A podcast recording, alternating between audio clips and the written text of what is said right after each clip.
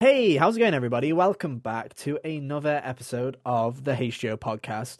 I'm one of your hosts today, Ethan, and joining me, as always, are my good friends, Hunter and Kyle. Hey, guys, how you doing? Oh, I'm doing Hello. just well.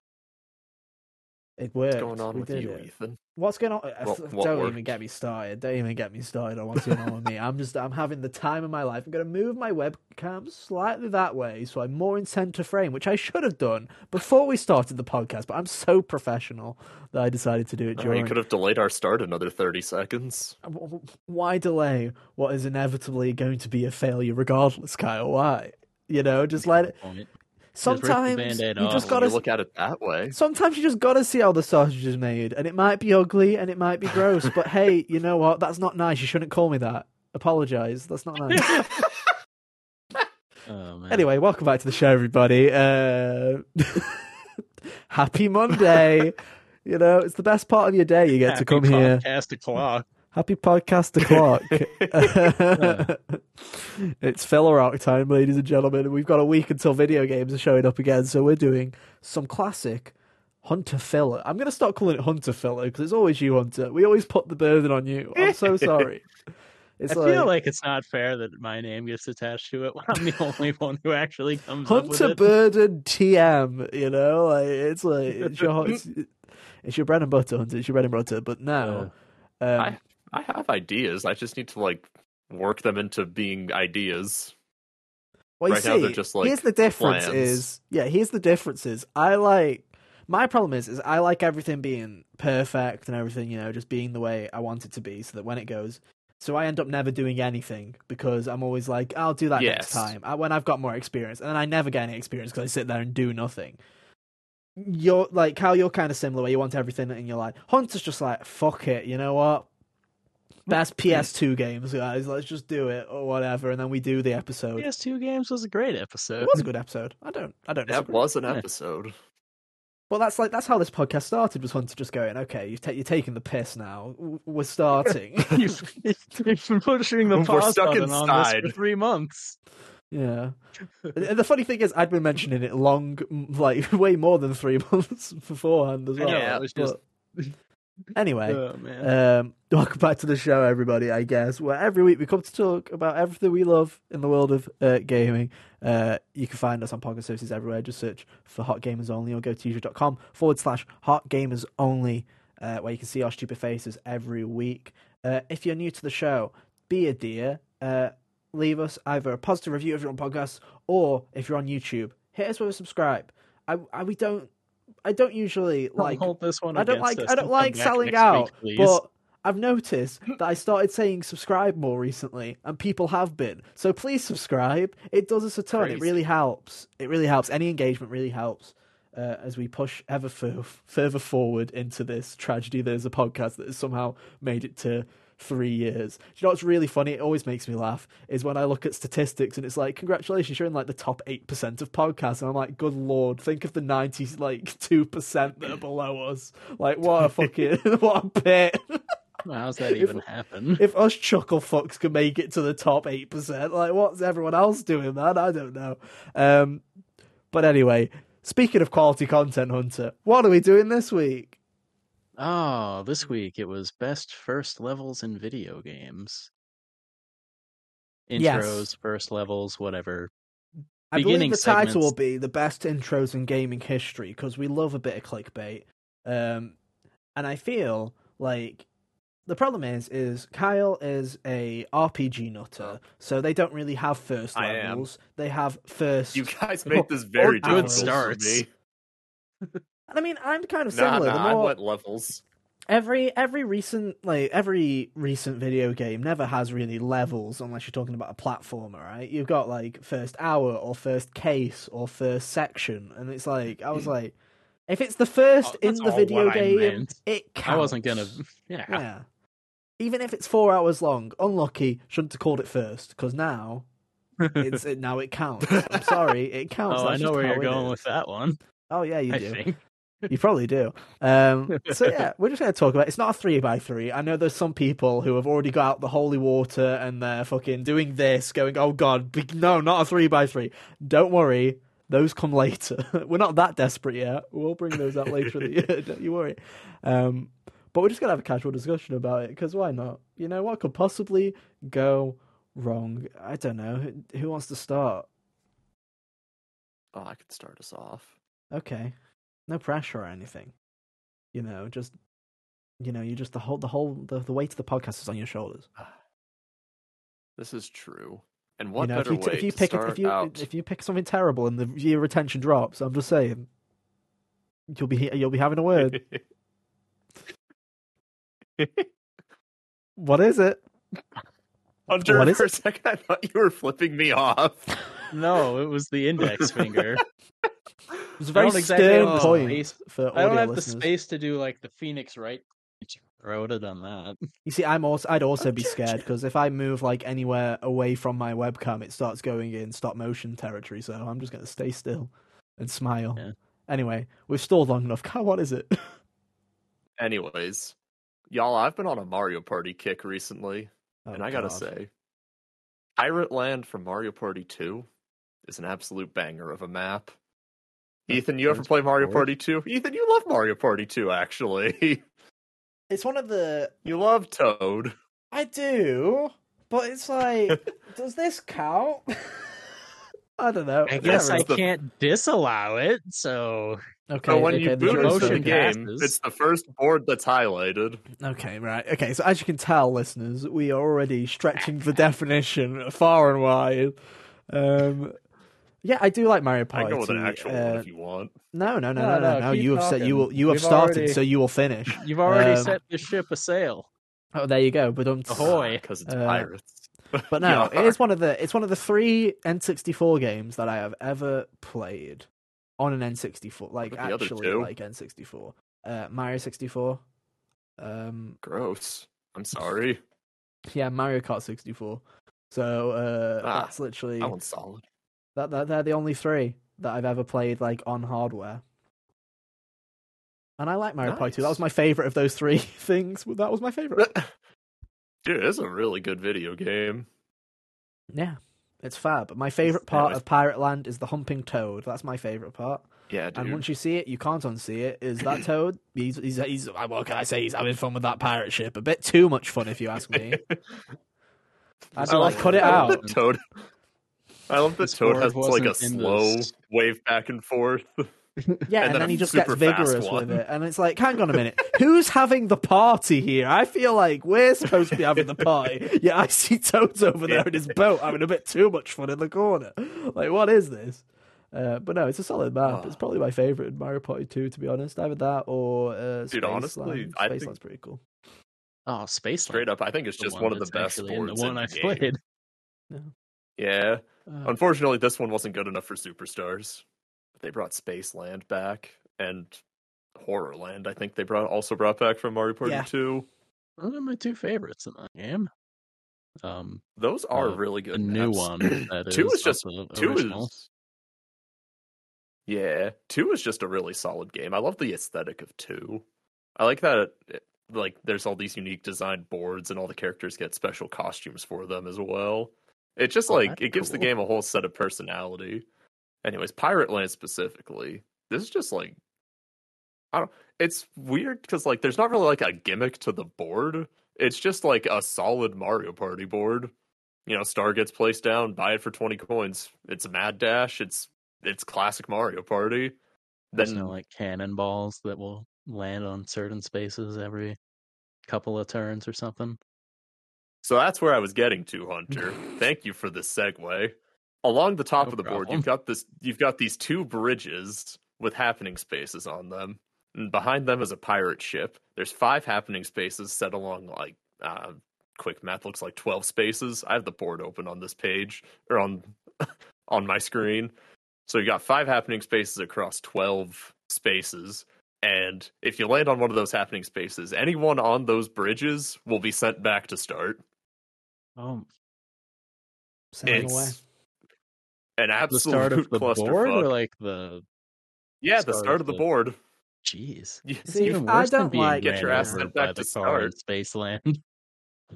But dude, See- the fun, the double fun part is, is on the last five turns when duels happen. If two players land on the same space, if two Oh, players yeah. get shot by those cannons, they go back to start, and then they have to duel. Oh, nice. What if everybody's shot by those cannons? Is it like a four way duel? Then I believe whoever landed on the hap, like whoever's turn it was when the happening space went off, gets to choose who they want to duel. Oh. I believe that's how that works. It's been a hmm. minute since I've played Mario Party 2. Nice. What No, are you gonna say, Ethan? No, I was just gonna say I like Mario Party bullshit, but I like when I'm in control. You know what I mean? I don't like I don't like bullshit lasers. I don't like stupid cannonballs. I like that's why you guys are saying, oh, you know, Spaceland, Horrorland, my favorites in Mario Party Superstars. I personally am a fan of Yoshi's Comi Island because that's my favorite level. Uh, I don't even know what the real name of it is. It's the fucking Yoshi one. I think it's Uh, Yoshi's where- Tropical Adventure. Tropical Yoshi's Tropical Adventure Island. Yeah, Tropical Island or something. Where Dude, which fun I fact once is the ruined- first board of Superstars? Genuinely one of my favorite moments of all time is that game I absolutely ruined. It was like it was turn one, and I already ruined the game for everybody because I was like, I'm going all in on the coins Everyone on except the for. Sam. Sam went over there and joined you. Yeah, I know. That that was annoying. Dude, that like, was no, one of the is dumbest games of Mario Party I've ever played, but it was so funny in hindsight. In hindsight, you were pissed in real time. You were Yeah, like, he was, "Oh, not- man." he was not amused was in real so time. You were funny, so annoyed. yeah. But you know, Mario Party. Yeah, really like wish I say, Superstars got DLC. maybe it will. There's still time. It There's still it. time. Dude, it's it's not happening. Maybe It's I been over a year. They'll I'm patch still- in a new yeah. board right before they make a new one. In my heart, in my heart of hearts, like 2023 is graveyard shift of Switch. It's like Zelda and nothing else. So it's like they've got to drag something out. They've got to bring something kicking and screaming. Why not DLC? Who knows? But anyway, Well, that's Um, what Mario Kart 8 is for. true, true. But anyway, that's that's one definition of first fucking intro level in video games. Well, Hunter, do you have a Dude, I promise. I, All I right, promise that so- is my only oddball pick. Ah, And you went first. The audience retention will fucking hate you for that. Like, comment, subscribe. Thank you very much. Audience. Anyway, Hunt. So the first bit of Metal Gear Solid 2 takes place on a boat as well. So we're just going to keep with the nautical boats. theme here. Okay. Yo, And uh yeah, so the tanker part of Metal Gear Solid 2 is just really solid because um basically all of them it every room in that part of the game showcases like some new detail that the PS2 allows the game to do that you couldn't do in the other one.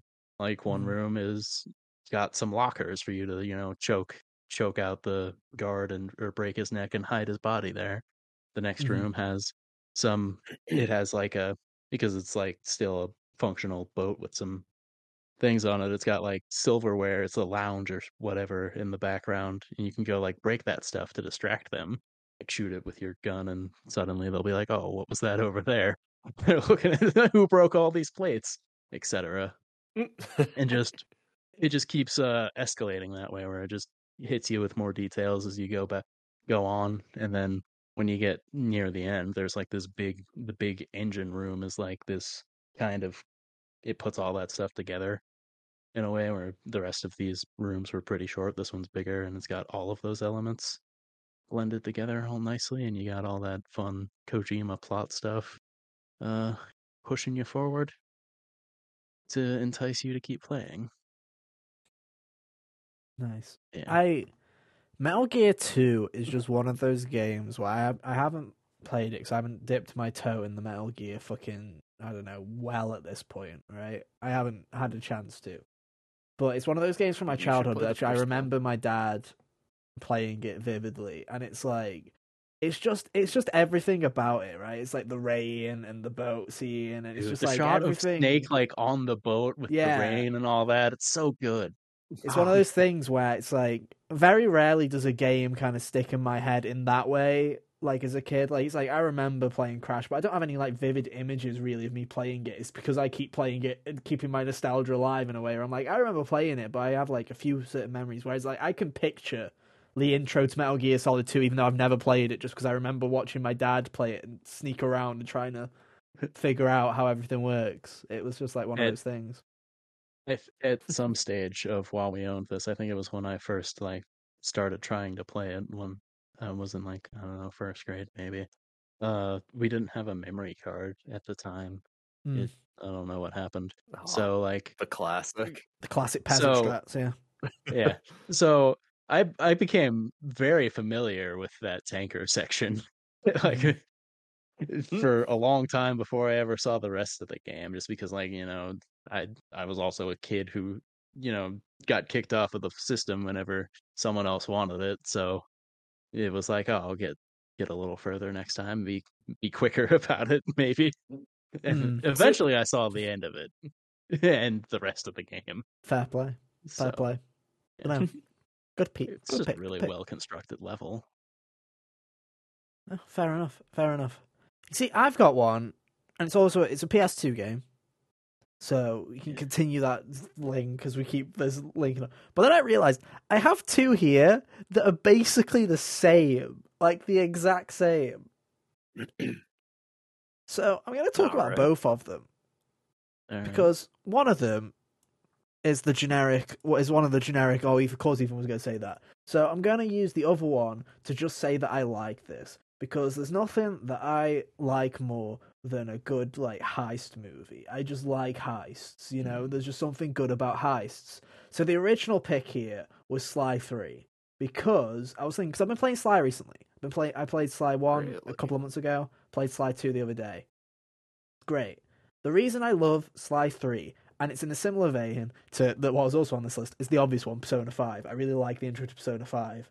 Just because I like how it just because I like how it just drops you in. There's people you don't know, and it's like you're going through the heist, something goes wrong, and then you have the fucking flashback and you deal with it and you go to the present day. And I didn't realize how get beat up similar the structure mob. of those two games Yeah. were. Yeah. When you say it like that. They're the exact same. They are the exact same. They have the exact same intro and kind of the exact same kind of story progression, really, except Persona kind of 5 kind of goes a bit further ahead with its story afterwards. But man, there's something about having kind of a bombastic introduction where it's like stakes are high already, you're going in. And having this mystery of who are these people that I'm working with, what's going on, what's the like the idea here, and then just it's just like I just love the idea of starting with like the final act and then going back. I just really like that idea for an intro. It, it's just a really cool do way of doing really it. like in medias res kind of setups when they're done nicely. It is really cool. Because then when you get to the Mhm. point where it like, you know, when you're done with the flashback and you get there, it's also a hype moment. Like Persona, for example, again, like getting Mhm. caught up with everything was really cool. And you know the thing about the Sly games, especially, was same with Sly one and two, was they were already kind of in that kind of the narration was already kind of in that past tense kind of sense where all of the comic book scenarios were kind of so the intro ones were very much in the present, but it was like the it's kind of almost recalling it from the Thievius Raccoonus, right? As he's writing it down, it's like this is what happened, and this is this is that. So it, going in that kind of flashback kind of moment of my life flashed before my eyes, and here we go, we'll go and see all the heists again. Is like Mm. it, it works already for Sly, and I just really love it, and it just it just makes me laugh how those two are both on my list, and I just didn't notice how they basically do have the same introduction and premise as they go in of having a big heist that ultimately goes wrong. Um, but I absolutely love it, and it's I, I, even though Sly Three is definitely not my favorite of the Sly games, uh, I do think it has the strongest intro because it's breaking onto an island with the Cooper Vault. Whereas you look at the other ones, you know, like Sly ones are just breaking into the police headquarters and someone shaking their fist at you, going "Damn you!"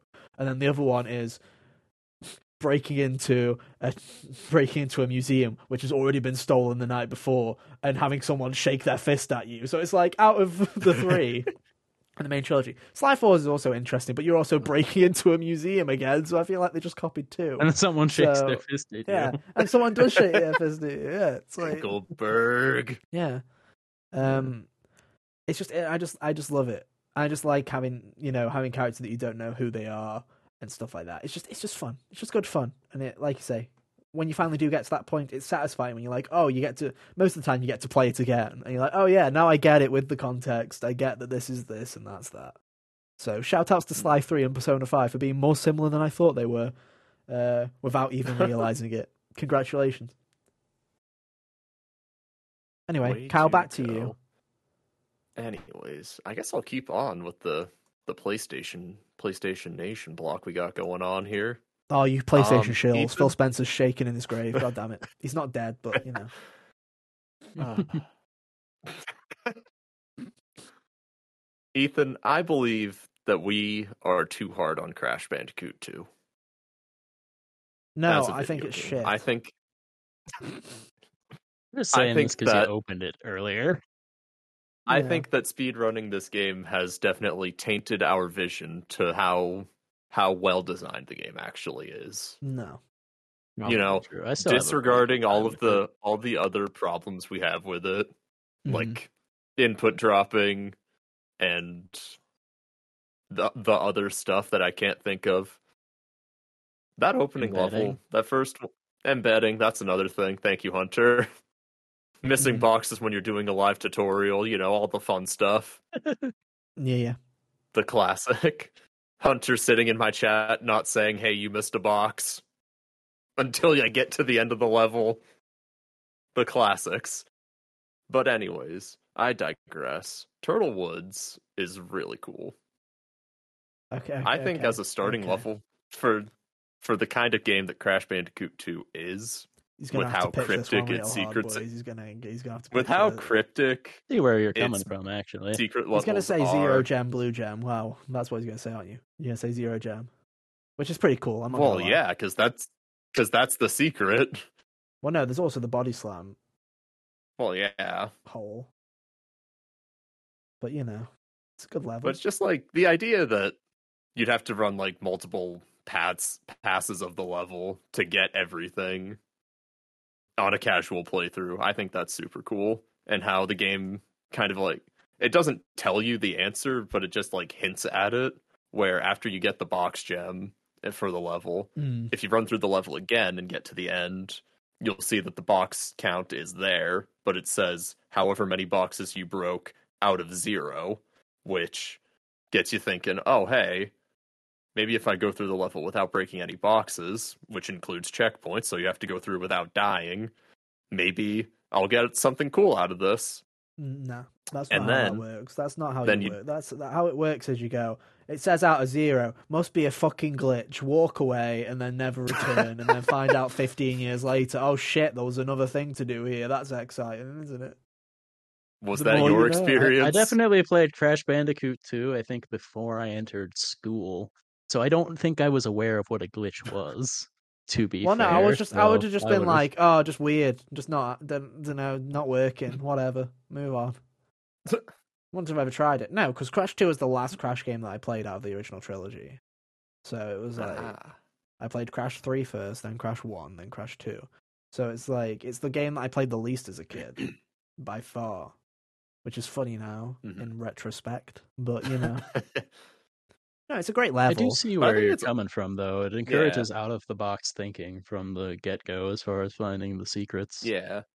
such. But then there's even other stuff. If you want to wrap the whole warp room in as the first, as like the intro, which I'm not, but if you wanted to, you've got Red Gem just out of reach up in Snow Go. You can't jump to it. You, how, however hard you try, you cannot get it. Unless you're all. a cheaty speedrunner. But then see, there's yeah. also the the blue gem platform in hang 8 you know how if you don't have the blue gem you can't go there so it's that whole encouraging multiple replays of a level to get everything You see, that encouraged me to go. Well, I don't know gem. what the fuck to do here. Guess I'm any percent in this, and then there we go. It's Oh Crystal Run only, guys. That's what it is. That's how that works. um, I guess is my problem with Crash Two is yeah, it, it's it's great at what it does. It's like explore, pique your curiosity. Look, here's a red gem that's slightly out of reach. Look, out of zero. Oh look, a blue gem path. But the thing is, is it plays all its cards in the first warp room, and there's nothing in the You rest of the game that explores your curiosity because every other quote unquote puzzle in this video game is there's somewhere where you need to stand that'll warp you like because that's the puzzle to everything else where you know zero gems cool you have to figure out a path. Red gems like oh i you know oh i wonder what that is gonna have to figure out a way later. Every other solution is there's nitros that aren't bouncing so you have to jump on them. There's a platform over there that's in the middle of the water. Go and jump on that. There's a platform over there in the water. Go and jump on that. There's a platform over there. They do that shit like if- three times I wonder if I can jump like- past this gap that the polar bear The- just the polar- me over. I feel like yeah, I feel like it's really cool, but I also wish that it's like it's almost like they made it with the intention of being like, oh yeah, we'll get them to pique their curiosity, make them think outside of the box, Yeah, and then they were like, it's the idea. and now when we design the rest of the game, to we're gonna in a think in the box. Yeah, I think that's the only problem with it. Is it kind of sets up something that you like think mm, brain power that's not required later on. But it's still a Yeah, I good level. I'm not taking that away from it. Yeah, But Warp One is very much playing all of its tricks at once, if that makes sense. It's like I guess. Yeah. it's still great. I'm not gonna deny that. Anyway, Hunter, Thanks for the approval, Ethan. you're welcome. Um, I guess the next I'll go with um the first hour and a half or so of Final Fantasy IX is like the most palatable intro to an RPG I've ever played.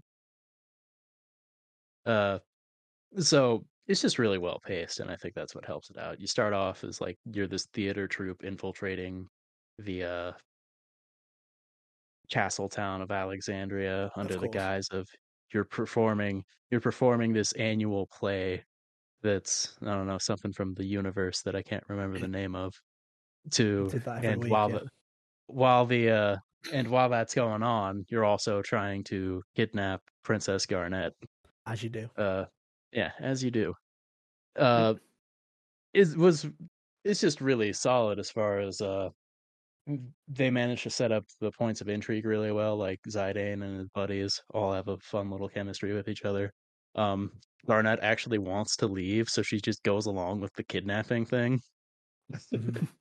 It all goes sideways eventually when you know Queen notices oh they took my daughter. Attack. Um oh, something like this. Yeah so after that there's like you crash land in the woods and um garnet actually gets yoinky sploinked by some like evil plants or something The uh, classic. Oh, yeah, the mm. classic. So then after that, Zidane's like, hey, I can't just leave her out to dry. I gotta go get her. And for some reason, his theater troupe boss man thief person is like, well, if you do that, you're leaving the, you're kicked out of the group. And he's like, okay, bye. And his one buddy's. it's funny because Kyle's played this part of the game at least, so he's just listening. I have. summary. This is by all, all accurate means, so far. by all means, contribute when you feel like I missed something. I was just gonna say, um, like one thing I'd add is that when you're back in Alexandria's castle town, I really like that it shows off all of like the major player, a lot of the major players in the story. Then you're also introduced to Vivi and Steiner as well. Oh yeah, while you while you're like conducting your whole like grabbing Garnet and stealing her thing, you're being pursued by the knight captain, who is hilariously bad at his job. Up until he ends up jo- he, he ends up being on the ship with you as it get, crashes and joins up with you because one Garnet gets taken by the evil plants, and Vivi is just he's the black mage kid that um he was watching the play and he just kind of was a victim of circumstance. Dude, poor Vivi. I know, man. That's like the moral of Final This man Fantasy IX just wanted to watch a show. He just Yes. wanted to watch a play. That's it. So yeah, Zidane leaves his uh, theater buddies behind to go uh, with Steiner and Vivi to rescue Garnet. It's all they destroy like the I don't know plant core thing, and it makes everything go Plant Brain, I haywire. think it was called. Yeah, it makes everything go haywire, and the um, forest starts like turning to stone, and it looks like they're not going to get out. And then Zidane one, Zidane's one theater buddy. Um, it helps them escape at the last second, but oh no, he gets stuck himself, and it's all very upsetting. And pour one out And- for Cinna. It, it was blank actually. Ah. I had a 50 50 shot. I knew it wasn't Marcus.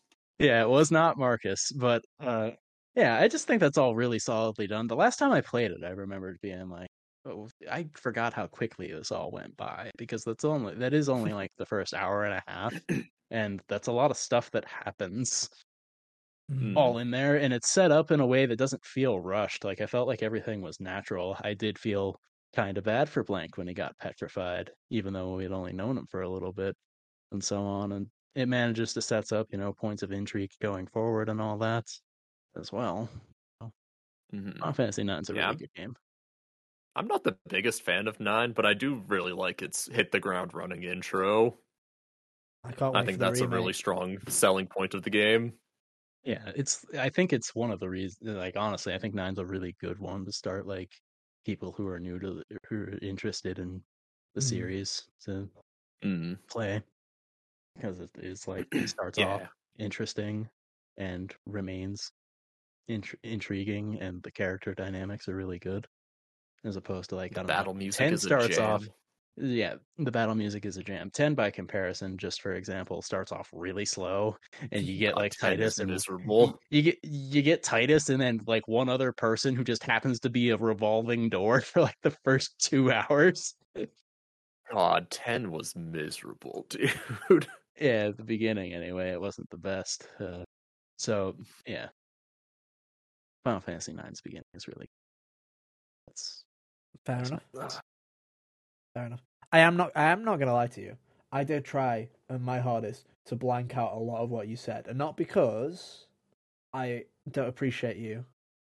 It's because I know one day, if they do ever remake it, or one day I'll just give up and we'll play the fucking remastered version on PS4 or whatever. But I do plan on playing nine at some point because people. That's the other one that people don't shut the fuck up about. Is it's always been seven and it's always been nine.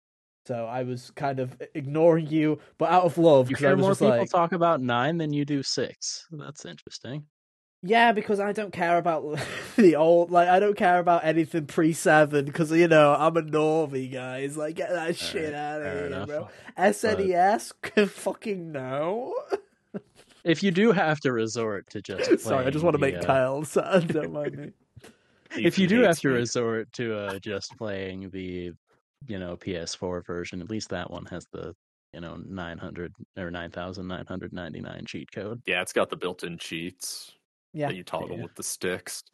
and super That's- speed, yeah. all that And good also- stuff.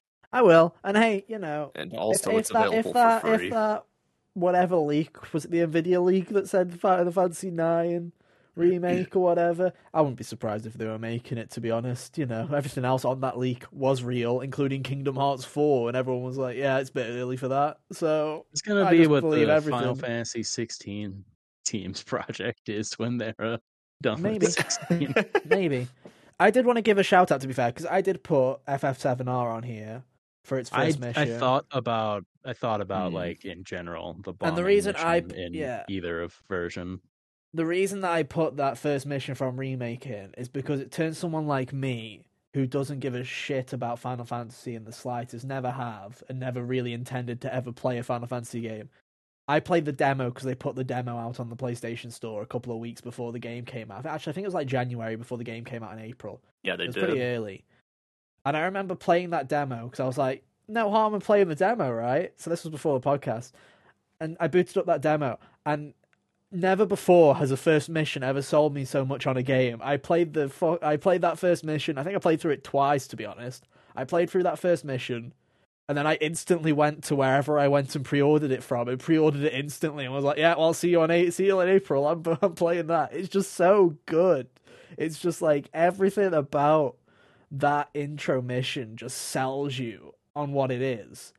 Yeah, Like, yeah. The, entirely. the vibes in that part are immaculate. Like the music they got for that part, real good. Um, dude it's just like it, it, it hits everything you know you have the nostalgia with the intro cutscene and all that jazz, and Cloud on the train, and you know doing the flip off of the back of the train and all that stuff. And then you just get into it, and it's non-stop action and people talking, and it's just like you have these characters around you. And you're like, oh my god, they're saying such stupid shit. I love it. Like you know, you've just got you've just got Barret who is genuinely just default Mr. T, and you're like, yes, I love you. You're incredible. And it's just like you just got this you just got this cast of characters around you who are great. You've got this soundtrack that's just booming and doesn't quit for the entirety of this first hour of a mission. And it's just like you know, again, it's, it's it's one of those missions where it's like turns up the pace instantly, break in, get the fuck out, job done, and it's just like I love it. It's so well done, and yeah, that game has slow points, and it you know it, not, it never really. Mm-hmm. I never. I don't think there ever really is a point in that game again where I felt that level of kind of intense hype, because Uh, the the Mm. I, I don't remember which chapter it is now, but like the plate stuff, I would See, say even then, I didn't pretty feel like intense. that way. I was Oh. like, no, because that stupid fucking battle. What was that stupid battle that I can't remember the name of? Uh, with no, it's in a different section. Reno. Yeah, no, that is fucking awful. No, not that fight. Is it that fight? No, the one at the I was thinking the Reno one at the the top with No, that wasn't that bad. No, it wasn't that bad. I was thinking of earlier where because there's another moment where you break into the other Mako reactor and you've got that stupid fucking robot on the bridge. Awful. Fight. Oh, fight. yeah. Oh, Gar- Garbo was- fight. Um, but I don't ever feel like it ever lives up to that kind of like excitement because it's like yeah, when the the thing's breaking, I'm like, oh shit, here we go, shit's going down, and I'm like, I'm into it, but I was never like properly like ah into it again. It just like instantly locked me in. I was like, oh hell yeah.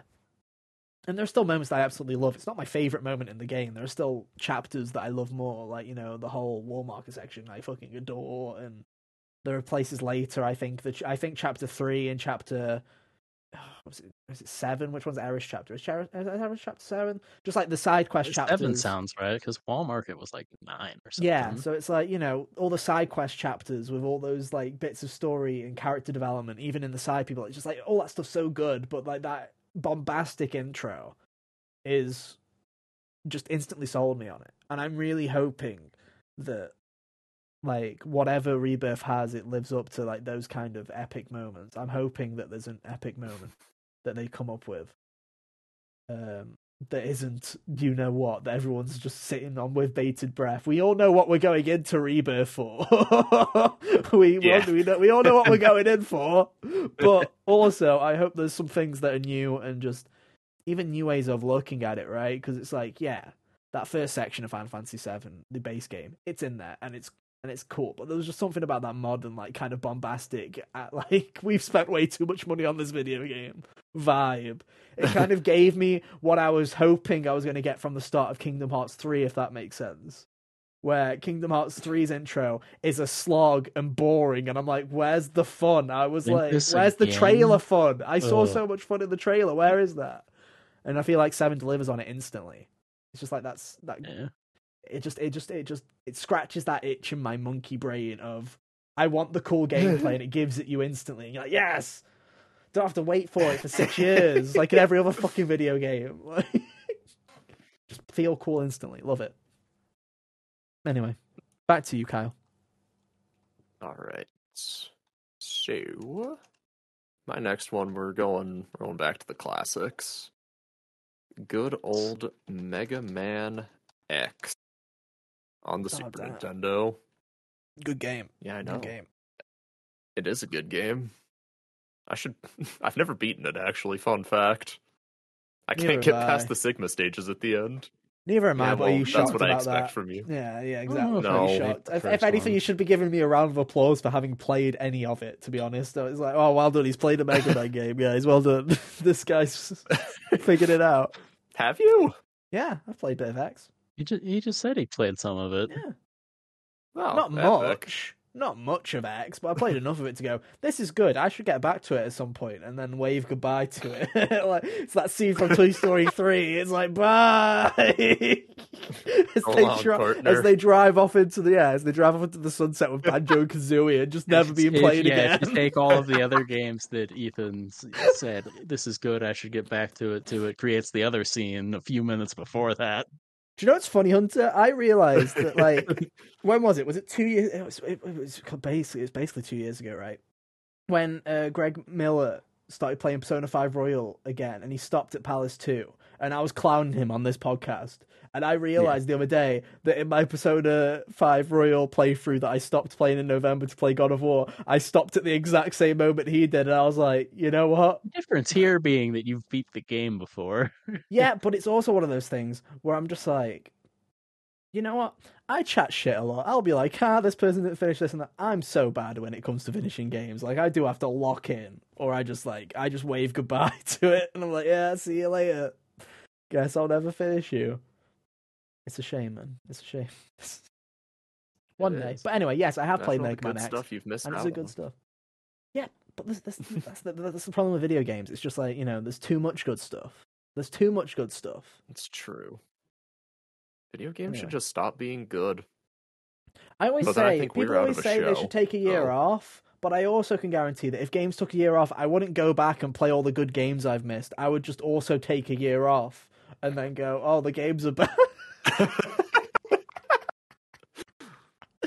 anyway, What psychopath is saying video games should take a year off. oh, you hear it all the time. I don't trust that person. Too much time on Twitter. That's what I'm saying. If my like New Year's Oh. resolution, it's I feel New Year's resolution. Get the fuck off Twitter. I feel like that's a great one. I feel like maybe uh, it's a shame It's I a use it too one. much for yeah. I use it too much for like the show, unfortunately. But if I could, Oh, you can just schedule those and then no, I mean to keep on topic so that if there's stuff that I Oh, need to oh, know, yeah. Yeah. God Hunter.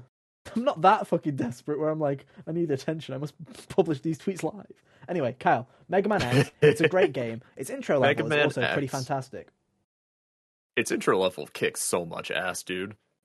So like, there's no like, pr- no like story build up or anything. It just drops you into this like abandoned highway stage with a kick ass guitar riff playing in the background. You got this slick new Mega Man X design. Looks Mhm. so much smoother.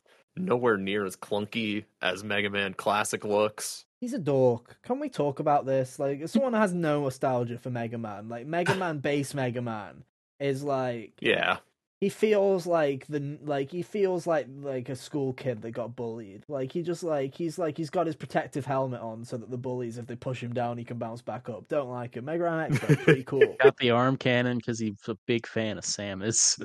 Yeah, dude, he literally does. He looks like the nerdy elementary school kid that's cosplaying as Samus, dude. That's exactly what it is, and it's like he's got his he's got his bicycle helmet on and everything. He's having the time of his life. You go, Mega Man. You go, buddy. Have fun. I do like original Mega Man games. It's just the design's very. It's very eighties. Which I mean, also let's It- just say, it Mega Man X is. X's uh, Mega Man X's design is also very nineties. But as someone who was born in the late nineties, I relate to that slightly more than yeah. eighties. Zero's still the coolest character in the series. That's not hard. Dude, Zero is fucking dope, and he gets introduced in this first stage. You see him right at the end. He comes in and saves your ass from Purple Boba Fett. Oh, my I can't remember what his actual ever. name is right now. Dude, my The favorite character Mandalorian? Mandalorian. I actually don't remember what his. It's not Sigma. That's the. pr- I, I don't remember what his name is. I've never Beast, beaten is this that game. One of those is that one? No, base is Mega Man Classic. Oh, I'm not a scientist. He's the one with the. He's the one with the black armor with like a robot dog. Vile. Vile. And by the way, I just want to say right. that I just typed in Mega Man X and the letter P, and the first thing that came up was Purple Guy. So thank you, everybody. I appreciate the team effort.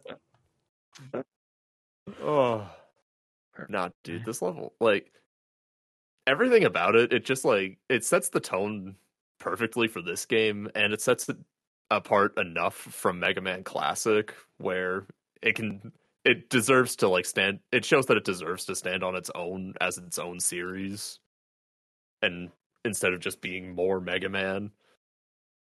Because like you never, you would never see Mega Man Classic doing this beforehand, and honestly, I haven't tried X two or X three yet, or really any of the other X games, but X one mm. just I It think nails the one I've played is intro. X4. ooh X four. Ooh, that's, that's an the- interesting one. That's, That's the one what am I fighting for? Yeah, Uh, I I don't I don't remember why that's the one, but that's the one I played. Of course. I think it was I think it was like back when the PS3 was still the active console. They were doing one of those like uh oh, like an anniversary thing. Classic- They were doing one of those PlayStation Classics sales, and wow, I picked up like Ah, I Mm. think I just went. I, I think I just went ham on the Capcom stuff at the time. I picked up like Resi Two, Dino Crisis Two, Mega Man, and I think it was that that was the one. So I like how Yeah, you were I like think- you're going on a two spree, you're like Resident Evil two, Dino Crisis two, which Mega Man should I said get I was four. Two plus two equals four, guys. Let's think about that. think about it, guys. Big math time. Obviously. Your mum was like, "You can only buy these games if you do some maths at the same time." Until you're like, "Okay, mom, two plus two equals four. but yeah, so quick that's maths. the one I played. I can't really remember all that much about it except for the funny scene at the end. But, you know, I honestly don't think I know anything about four either, except the funny scene. I don't even know the funny scene. I'm too. I'm. I'm too uncultured. I'm so sorry. I'm so sorry. Dude, I'll share it with you when we're done recording. you think I'll be awake? That's that's funny. That's cute. It's a That's 10 cute. second clip, Ethan.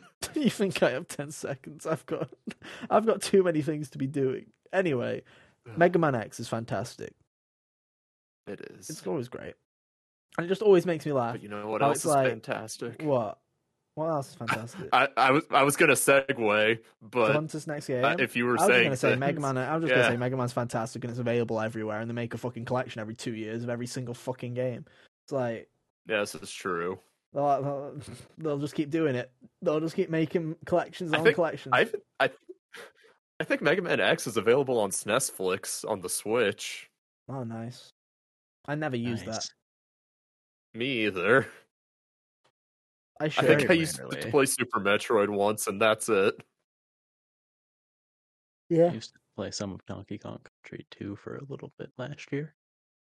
Anyway, moving on. Dude, Hunter. I don't like Donkey Kong Country. Not that's not the time for this. Move on. Hunter. All right. Uh, No, I'm just Evil- sharing my opinion. Resident Evil 4's introduction is really, really good. Man, Ooh, you know, I'm sure I'll get to talk about this in a few months again, No. but uh, as it's as it have completely changed it. They'll be they'll completely changed it. I mean, fair enough if they have, but as it exists, you know, Leon's going to investigate this. You know, President's daughter got kidnapped. And he's going to investigate this rural, um, suspicious Spanish village, essentially. Um, I just love that. I love how it's like the president's daughter has been ca- uh, has been kidnapped, and they're like, "We, I, I've got, I've got a good idea. It's got to be this remote, like Spanish-looking fucking village, guys. Like, there's got to be there. It's got to be there." I yeah, I don't remember. I think I think the backstory was she was like in abroad in Spain somewhere, and Mhm. that's when she got kidnapped. I don't remember exactly. Don't quote me on that part. I just think it's like, like- okay, guys, the fog's there, and we are in the world of Resident Evil. They've got to be there, guys. Get to work. The fog is in Silent Hill. It's the wrong series, Ethan. No, but whenever you no, well, I was trying to talk about like the FOV because of the PS2, dude. It's always looking fucking Oh. grayscale in that game. Yeah, fair enough. I know But, it's Silent. um, I know what Silent Hill is. But also, Silent Hill's in America. That's not Spain. Anyway, Spain and America, Ethan. different countries. That's your fun fact of the day with uh, The more you know. Anyway. look at that. We're giving you math and geography lessons. Two plus two is four. America and Spain, not the same. right. Say it with say it with me, class. America and Spain, not the Insane. same. Good not job. The same. Good job. Anyway, So anyway, it's just this really nice slow build up where it starts off. Leon gets out of the car and tells these other two cops, these like local cops, to stay behind and that he'll go check it out.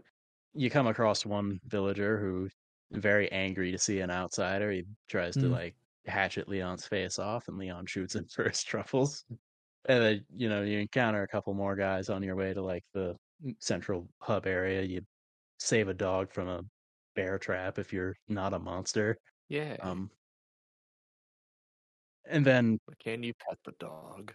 no. yeah, I don't, I don't remember if he does, but the dog comes back to help you later.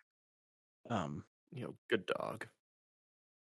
and then when you get to like the you know central village area, there eventually someone spots you and just everything, you know, goes awry, and it's just this. uh You're basically just mad dashing to kind of shoot everyone and stay alive. You know, eventually Mr. Chainsaw, or no, it's not Mr. Chainsaw. This it's the Chainsaw Sisters, I believe, will be what's in that uh, first part. ah the Um, Chainsaw Sisters. yeah, you know the ones. Uh, Yeah. That'll be in that first part. You know, so even though you know Resident Evil Four, you're a bit more mobile and all that than in the old games or older games, uh, still being the ability to be insta killed Mhm. leaves some tension there. And you just survive for long enough and they all just stop because and walk off because this bell starts tolling in the distance and you're like, what's up with that? Mm. As you go on to investigate, you know, the rest of the village and try to find the president's daughter. No, fair enough. I'm I'm really looking forward to Resident Evil 4 remake. Not from a gameplay perspective, because I ain't touching that shit with a ten foot pole, bro. Not happening. But Dude, you should. I'm too much of a wuss, dude. I've already got. I own so Branch many out, Resident dude. Evil games, and I'm just like, no, I don't think I will. I genuinely would be scared. It's like with the whole PSVR two version of Resident Evil 8. I would genuinely be scared that I'd put that shit on, and I would have a heart attack and just fucking collapse and die, and that's it. Like my gravestone will read, "He was a pussy." Like that'll be it. Like he's dead. like it'll be like he So was maybe like, not he was like version, couldn't ha- but- couldn't handle Lady Dimitrescu, bro. Fucking rest I in think- peace. I, yeah. I think you would be able to handle the regular Resident Evil 8, you know. yeah, probably.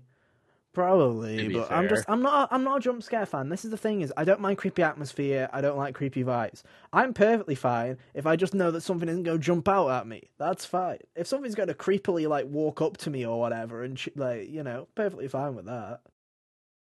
But just not I'm not a jump scare guy. Not a jump scare guy. I think it's because I think it's because when I was young, do you remember that old internet video of um like the hills with the like zombie jump scare? Have you ever seen it?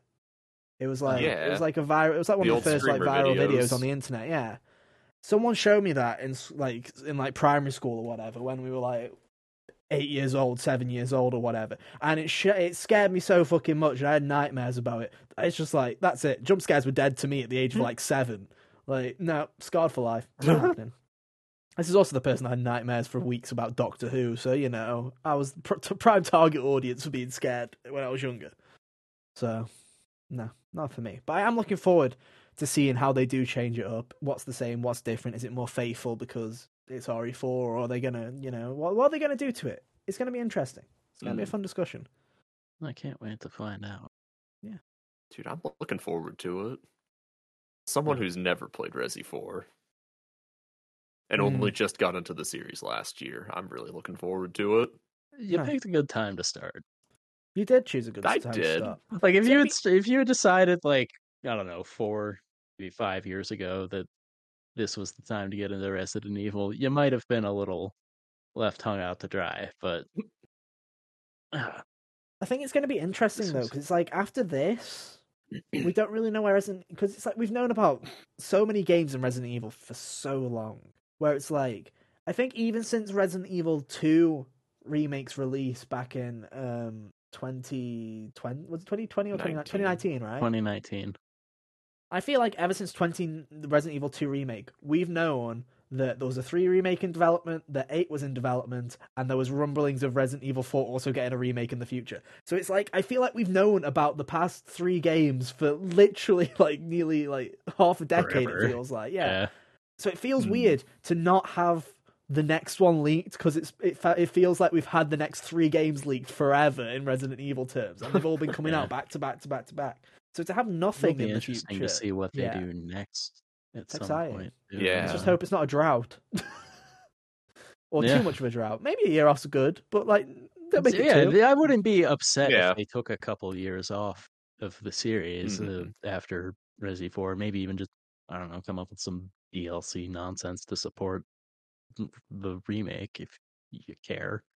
Because like yeah, mercenaries mode was popular in that game, and it had like and like all the versions of Resident Evil Four had like seven million different Ada sub scenarios. I do definitely. I, fe- I definitely feel they will have a break, especially because it's like the next game will probably be a main will be Resi Nine, right? That'll probably be next. yeah, Mhm. because you would I'm sure so. they've loved printing this remake money, but now they don't. If they did five and six, they'd actually have to go to work and do something about it. So it's like Yeah. they're like, oh, this is hard now. Yeah. We'd have to turn a mediocre game as in five good, or in six a bad game good, and it's like, oh god, like what are we gonna do here, bro? Better keep the volcano in. Keep the volcano in, guys. That was Keep that Chris was. Redfield punching a boulder in a volcano. That, that was that was a winner. That was a winner. You cannot get rid of that. You can't. It's That's too iconic. Absolutely iconic. Um, But yeah, it's either Resi 5 remake or Code Veronica remake, I believe. That would be next. who knows what they'll do? Who knows? Uh, I'm looking at the rest of my list, and I'm just gonna very quickly say this off because I I feel like I've I've beaten the gameplay horse to death. Where it's like I just like getting into it. I like getting the meat straight into it. Marvel Spider-Man and Miles Morales, both of them. I love how there's literally like a 40 second cutscene and bing bang, you Spider-Man, he's swinging already. Love that. Good doing the shit. swings. Yeah. Yeah, good shit. Love that. Don't need don't need a, a exorbitant one hour cutscene where you tell me that I'm Spider Man. No, let me swing. The- let me shoot webs. Let me punch up some bad guys. Love it. Great. I also love the Rhino chase scene in Miles Morales. It's particularly great. I love it. Mm. The mall scene, excellent. But where Jameson, when you when you go into Jameson's office and he's Oh, dressed that as Santa, so and that's the only time you actually see him in the game. Brilliant, love it, absolutely great. Anyway, I'm not gonna. I'll go. I'll go. I'll go along the fucking hunter line, the fucking the emotion, the atmosphere, the blah de blah de blah de blah. Um, the original. It, it's it's fitting. The HBO show's out. Last of Us. The first hour of The Ah, Last of Us yeah. is something that I had spoiled in 2013. I knew about that. Has it been long enough? I feel like it's bad because the net the HBO show is literally out this week. So I'm like, I don't know if I want to say it's been ten years, but also I'm like, it's like, oh no, it'll be But this will be out the day after. the It's fine. It'll be out the day after because it's out on Sunday. Fuck it, right? it's fine. Sarah's death in The Last of Us is something that I feel like everybody knew, like well, well every, people experienced, and like it was just one of those kind of it's it's on the same level as the Final Fantasy VII spoiler, where it's like every like if you've been around on the internet for long enough, you've heard about this scene or you've heard about it, right? You've seen the behind the scenes footage or you've seen something, Or even if you've just looked at the box art when you got the game. Yeah. And it's just like it's such an emotional kind of roller coaster where even having known for like eight years that that was what happened i still wasn't emotionally pre- prepared for it when i played f- through the last of us the first time where you're just like man is it heavy? And it's just like it just punches you in the face to be honest. Because like i say when you start the last of us you, i if i didn't know i was probably under the assumption of they weren't even going to touch the pre the pandemic. I just thought they'd hop straight into it so the fact that they show, you know, Joel kind of on the final day of the regular world, um, and it's his birthday, which I also think is majorly ironic. I like it's one of those that's like such You know, a, like a cliche. I often forget. Yeah. Because It's just unlucky. because because his daughter Sarah wakes him up to give him his present, and I'm like, that's handy because you know the world's gone to shit in five hours, so you know handy that you woke up woke him up at midnight to do whatever. So it's like you have this kind of hot. You play as Sarah, which I think is a brilliant choice, to be honest.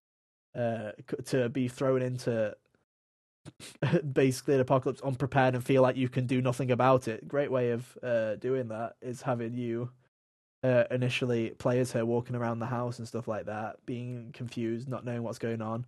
The bit with uh, the neighbor he busts through the window, I'm like, fucking hell, that got me. That was that was one that was like, it's not not a terrible jump scare, but I liked it. It was it was that was a subtle one. I don't mind those ones if they're not in my face, Hunter. It's all right. If it's not in my face, it's fine. All right. Just don't like him in my grill. Don't like it. Not a fan. Um, but it's just it's just the whole atmosphere of that, the drive, and you know, you just learn stuff about Joel, and there's the people on the side of the road, and and he's just like, you need to, we like, he's very, you know, not selfish really, but it's like he's very much just focused about him and his tribe, and that's about it, right? Joel's like, leave him with like the world's fucked, just like, like farmhouse is burning, drive past it, people on the side of the road, keep going. There's a massive mm. traffic jam. We'll drive around it because we're not fucking waiting in this. We need to get the fuck out of here, right? You learn so much about him, and then to have that, Sarah, like that, that have that death scene and have that kind of emotional moment. It's just, it's so fucking. It just hits you, dude. And then the guitar and all of it. It's, it's. there's something about the intro of The Last of Us where I'm like, I don't like the rest of the game as much as everybody else likes the rest of the game because then the gameplay starts. And you're like, oh, fucking hell. if I And have to you're carry like, oh, one shoot. more ladder or one more wooden pallet, I'm gonna fucking re. If I have to, if I have to float Ellie across the water one more time, Yeah.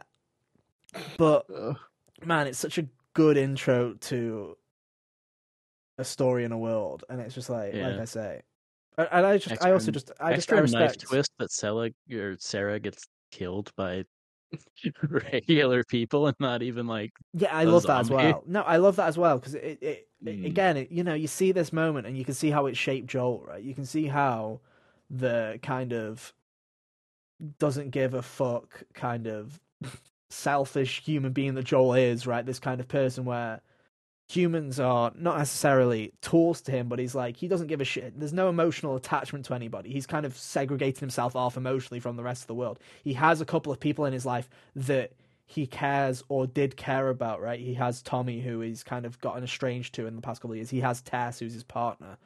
Uh, but there's not really much to him, and you can kind of see that from him. The literally regular people killed his daughters, so he fucking hates everybody. Like he's like, and he just has to live with it.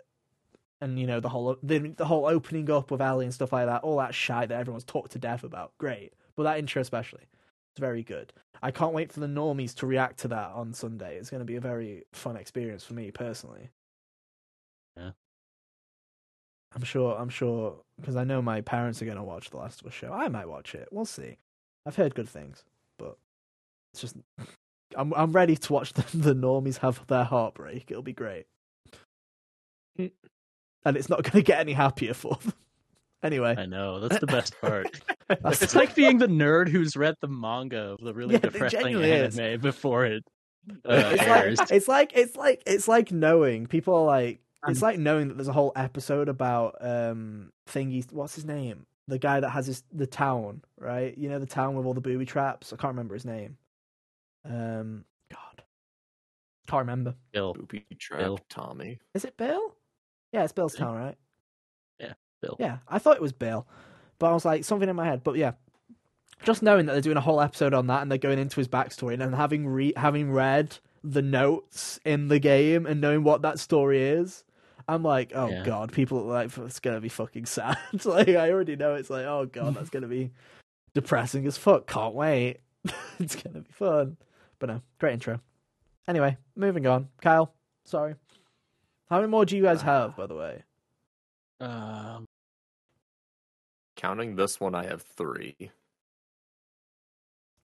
I can move mine down to three. I've got like four, but also two of them are kind of samey. So Well, there you go then. Perfect. Anyway, Cal. All right, perfect.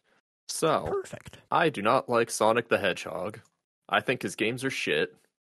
All of I them. think you're uncultured. Everyone I've played, I think, is shit. I think I you're think faking it for you're dumb. No, Sonic Heroes is an incredible video game.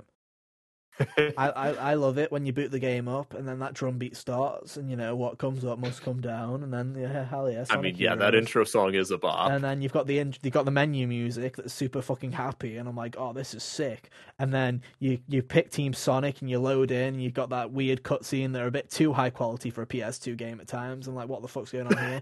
and then you load into the game, were. and then you realize that uh oh, Stinky, you have the PS2 version, and it runs like ass, and you're like, this is a great video game, fun time. I love it. It's good. that's my only Sonic anyways. experience because that's the only Sonic game other than the racing ones that I've ever played. So hooray! Anyway, sorry, Cal. Well, unfortunately, we're not here to talk about Sonic Heroes. oh, We're here to talk about Sonic Adventure 2, like every other YouTube channel has oh, on the planet. Fuck's sake, bro! Sonic Adventure is one of those games. I can't help it. Sonic Adventure is one of those games that I like. Almost, it's like third party hate. It's like I haven't even seen a fucking second of this game, but people are so noisy about it that I'm like, yo, join me in the hater crowd, dude. I'm just headed over there to prove a point because I'm sick of hearing about Sonic Adventure 2. But convince me, Dude, Kyle, trust anyway. me. I don't like this game either. I think it's very average. Mm. I think all Sonic games are average, like I said at the start of this segment. But goddamn, City Escape kicks ass.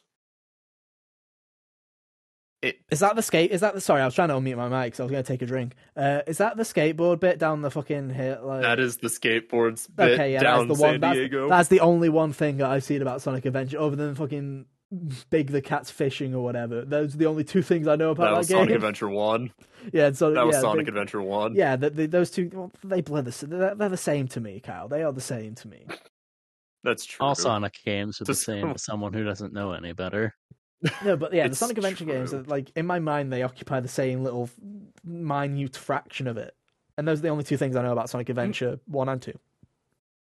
That's fair. But it is pretty But no, cool. City and the truck for chasing you, sick, sick moment. like the level split into like three distinct segments. You got the snowboarding down, or I guess not even snowboarding, just like it's basically snowboarding. Who gives Yeah. a shit? Where you're just shredding down the streets of Sa- what is essentially San Diego, Mhm. away from the military Hell yeah. because Sonic got acute, got arrested. Then once that once that bit's over, you go into this little cool little platforming segment in like back alleys of San Francisco. I'm bouncing back and forth between San Francisco and San Diego because again, to the outsider, it's all the same. No, it's definitely San Fran. It's definitely San Fran. It's definitely San Fran. Anyway, Carol. It's definitely San Fran. Wherever Full House was shot, that's where that's where it is. Only San Francisco has hills like that where you could shred the gnaw down That's- there with yeah. the military. So, you know. Exactly. Classic San Fran. Anyway. Classic San Francisco. Uh so yeah, you got this little platforming segment to get used to how Sonic controls. And then Mm-hmm. when you're out of that, the truck chase starts, Oh, which again, absolute iconic moment from the game. I feel like Mhm. with a lot of Sonic games, they play their best like they play their best hand first and really just start with the best level cuz everything after that just feels bleh. At least if you shut the game off SA2. after that, it's uh It's you true, the you best could. part. I think my But problem then you Sonic also unlock the games- Chao Garden. Oh, Chao Garden's classic. I had Sonic Pinball. I lied. There is a third Sonic game in my repertoire, and it is like some Sonic Pinball Party for the GBA. I hate pinball. That game was bullshit, but it had Chao Garden, so it was saved. It was good. I liked the Chao Garden. And dumbass little me thought, "Wow, I love the Chao. I love the Chao Garden mini game in Sonic Pinball Party," and everyone was like. You know it's in other Sonic games. I thought it was. I thought that was just the thing with Sonic Pinball Party. Like this is sick, bro. You get an egg. This this shit's popping. I love it. Uh, it's great. Dude, why is that not something they just put in every Sonic game? They should. They should. It's fantastic. Honestly, people love it. Yeah. But um I think the problem with Sonic games is they always have this one big moment in every Sonic game. And I just kind of sigh whenever this ha- whenever I see it because I'm like, "Oh great. So that means in 5 years when they do their classic every 5 year, let's make a game where we look back on the history of Sonic. I know what the level will be." It's like every time. It's Yeah. like every time there's a Sonic anniversary game, whether it's Sonic Generations or with Sonic Frontiers where they have the background. It's like Okay, where's the truck? I know the truck's coming. Where's the fucking truck? Show me the truck. Where is it? oh, there he is. You think I'm in a fucking isekai, dude? I'm like looking for the truck. I'm like, where the fuck's it coming? um, Where's Truck Kun? where's truck Kun at? It's time to get killed. Anyway, it's like it's just it's the problem with Sonic games is you look for those one those one set like that one section every time. It's like Sonic Heroes. They always do the beach. They always do the beach with the dolphins from Sonic Heroes. Every time they always do that shit. And it's Yeah. like okay, can we do something else? There's there's a lot of cool levels in Sonic.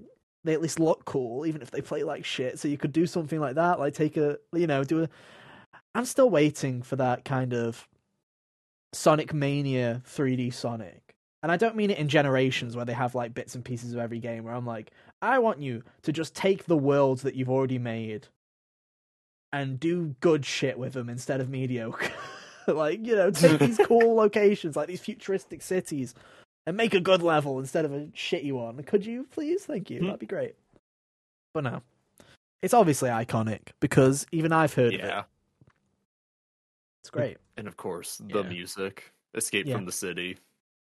You know it, I know it, we all know it. It's a jam. I mean, I think one thing that everyone agrees on, whether you like Sonic games or not, the music's always good. Like the, the Sonic Oh, yeah. music is always great. You can't you can't argue that Sonic music's bad because it isn't. It's always great. Mm-hmm. Can't complain with a good Sonic soundtrack. Anyway, Hunter. All right. Well, this one's going to be a little shorter just because there's inherently less to talk about. But I'd be remiss if I Tony Hawk Pro Skater 2 the Oh, yeah. Hangar level. Oh, There's- fucking is- classic. Oh, it's so good, man. There's just so much cool stuff to jump off of and grind on. hmm Like you can go you can grind across the one plane, you can jump over the helicopter. And then like the the layout of all of the rest of it is just a bunch of like half pipes and stuff. It really I really like the beginning levels of t- the first two pro pro skater games because those are the ones that seemed like they're most designed with the actual intent of comboing stuff together Yeah. in mind whereas uh you know the other ones kind of the levels after that kind of have to bend the knee to uh being an actual location That's what I think it is. It's like you know, it's like the first level, the tutorial level in a Tony Hawk game is usually it's kind of like it's like a skate park or a warehouse that's being fabricated into. It's something that's like it feels like somewhere you would actually go to do indoor skating. You know, where it's like okay, Yeah. cool, they've built it for this. Whereas you know, like you're saying, you go into places like Miami and stuff like that. Yeah, you'll have grind rails and stairs you can do shit on, but they also have to try and make it like functional. Yeah, they have to like- actually make it a place. Uh, But, you know, it, it's great for a tutorial segment and just letting you learn the ropes of how the game controls. But also, like, when you go back there after you've, like, played the game for a while, it's just its own level of great playground as far as just Mm. the sweet combos and stuff you can do. And all that. And there's, like, the extra area outside that you can make your way to. It's Mm. just a really well done level. Hell yeah. I like it's it's it's, it's classic. It's a classic. And also just like Tony like again, like with Sonic, Tony Hawk soundtrack, fucking incredible. So it's like it makes anything iconic, dude. It's like what's the best Yeah. middle level in game? You just pick the middle level Antonio Tony Hawk, which like soundtrack's banging, don't matter what it fucking is. Yeah, you gonna say no to Superman by Goldfinger? Didn't think so. Just some good shit. Just some good, good shit. Sorry, Cal, were you gonna say something? I was gonna say I need to try this, these Pro Skater games at some point because I downloaded the one and two remake Oh, when it was that for free on PS? Plus. I always keep Yeah, forgetting I've that. just One day never I'm like, played I'm them. like, I should buy the Tony Hawk Pro Skater remake at some point. And I just You like, should. oh yeah, we got it for free. Vibe out to for a little while. Like chucked Yeah. a solid weekend into it when it came out, and then I played it a few more times here and there. It's just it's on don't that know, ga- it's, on that just, like, never it's not backlog. the It's not the first game I think of if I need something to to zone out to, but maybe that's just because I haven't tried it yet. Dude, Yeah. I'm just like Yeah. just realized that I'm like a 2023 this is the year masochist. of expansion. I'm I'm the mas- I'm a masochist at heart. Do you know what I did today? After like I spent like four hours working on HGO background stuff, and then after that I was like, you know what? I don't feel like because I was looking at games to play right, and I wanted a break between Sly Three and something else, and I was like, I can play Bayonetta Three, I can play Kirby, uh, or the other one is the Pathless, which is an indie game that came oh out yeah, a couple of years I ago. played the Pathless. Yeah. And I've got the pa- I've got a physical copy of it, and I'm like, I'm looking forward to playing it, but I just can't bring myself to play it. So what did I do? Booted up my Xbox, fucking N. Sane Trilogy Crash One. Why the fuck not? And I played through the entirety of that That's bastard. hilarious got like, because I was about to joke that you were gonna you, you just started a Crash Two speed run for no reason. no, I just I just play I just play through Crash One for fun. That's my pleasure. Is going to the high road and going fun. Like everyone else, that's their worst Fun. nightmare. Do you know how proud I was? I haven't played that game in like three years. Stormy Ascent didn't die. Literally did- got Oh, fucking all the way through that bastard Damn. with no deaths. And I was like, I'm proud of myself. Also, this is a problem. You have an addiction. It's time to stop. Because why do you keep coming back to this game? You naughty boy. Um, I'm supposed to pick a game. We like the Where do we- food. Let's Yeah. try. Uh, do, do, do, do, do. I've got I've got a couple. I'm trying to think of what Hun- Hunter. I'm trying to think what Hunter has. That's what I'm thinking now. Do you have the Eh. game that I think you have, Hunter? Uh, I think I might have left it off. You don't have uh, you don't have a critically acclaimed prequel to a game releasing this year. No.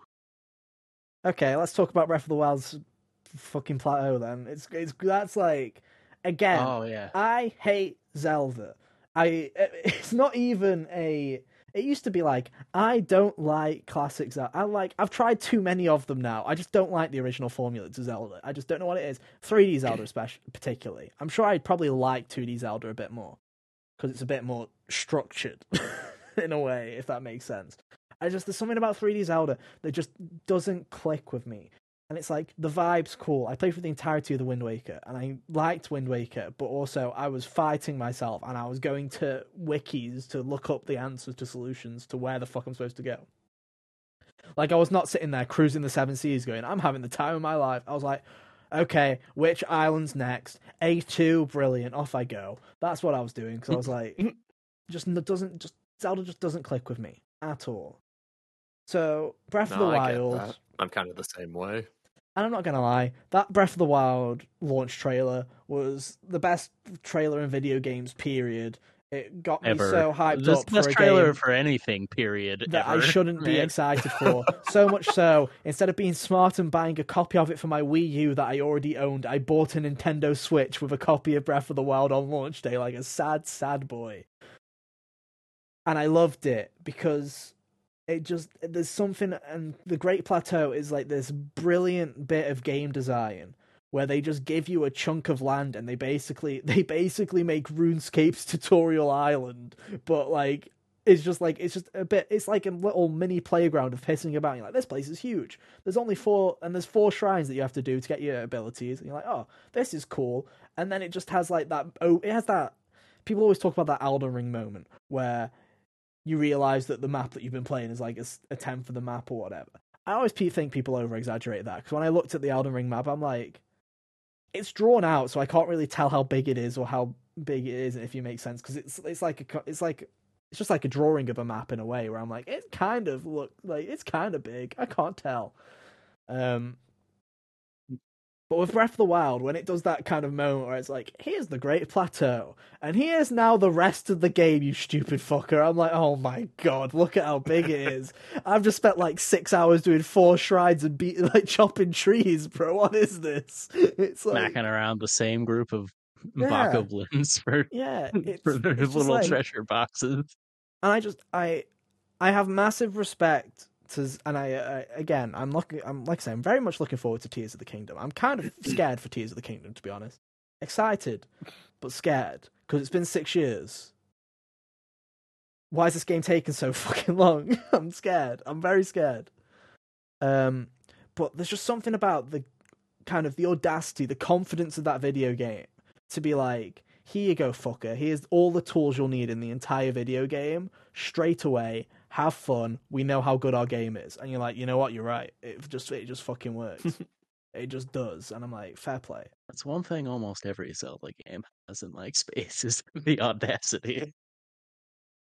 And I think Like, that's just why everyone- that's, that's why I love Yeah. Breath of the Wild in comparison to all the other Zeldas, though, because it's like all, all the other Zeldas is like here's a fucking instrument, and here's like six fucking random arbitrary items you'll get across this fucking game, like boring. And I that's why I'm scared about Bre- Tears of the Kingdom. I don't want dungeons where they're like. Here's the item, and here's the puzzle. Like, here's the dungeon for the puzzles, which all involve the wind item. And I'm like, fucking kill me. Like, that's what I, I- loved about. I loved about Breath of the Wild. Going into a shrine, being like, okay, literally, I don't know what my tools could, what tool's going to fix this, what's going to solve this problem. I might even fucking do it in a completely unintended way. That's cool. I want that to stay. Yeah, yeah. Ideally for me, when they like, hopefully, I do hope that Tears of the Kingdom has like actual big dungeons. It will. but I hope they bring, yeah, it better. They've had to make something. but but I hope they bring with that the you know general notions of the Mhm. puzzle design from Breath of the which I think they are because like they added more they added more things that you saw him doing for like you know 0.2 seconds per thing for Yeah. across all three of these teasers you know but there were he was doing more stuff in it and It's just yeah, I'm I'm looking for it. It's because I know this is it, right? Is I know that after this game, they're gonna go back. you gotta to wait till the next one. Zelda that I don't like. No, I know that they're gonna go back to shitty Zelda I don't like because I feel like two of these. I feel like we always knew we were gonna get a sequel to Breath of the Wild. Yeah. But I feel like after they've done two, I feel like they're gonna go back to the old formula, or they're gonna do a hybrid, or they're gonna do something where it's like we're gonna keep pieces that we learned from Breath of the Wild, but we Breath of the Wild games clearly take too long to make, so we're gonna take like we're gonna do more. St- we're gonna do more stuff in a smaller, and they're gonna lose me. I know Zelda's gonna lose me. They, they started. It was taking them a long time between entries for the old formula.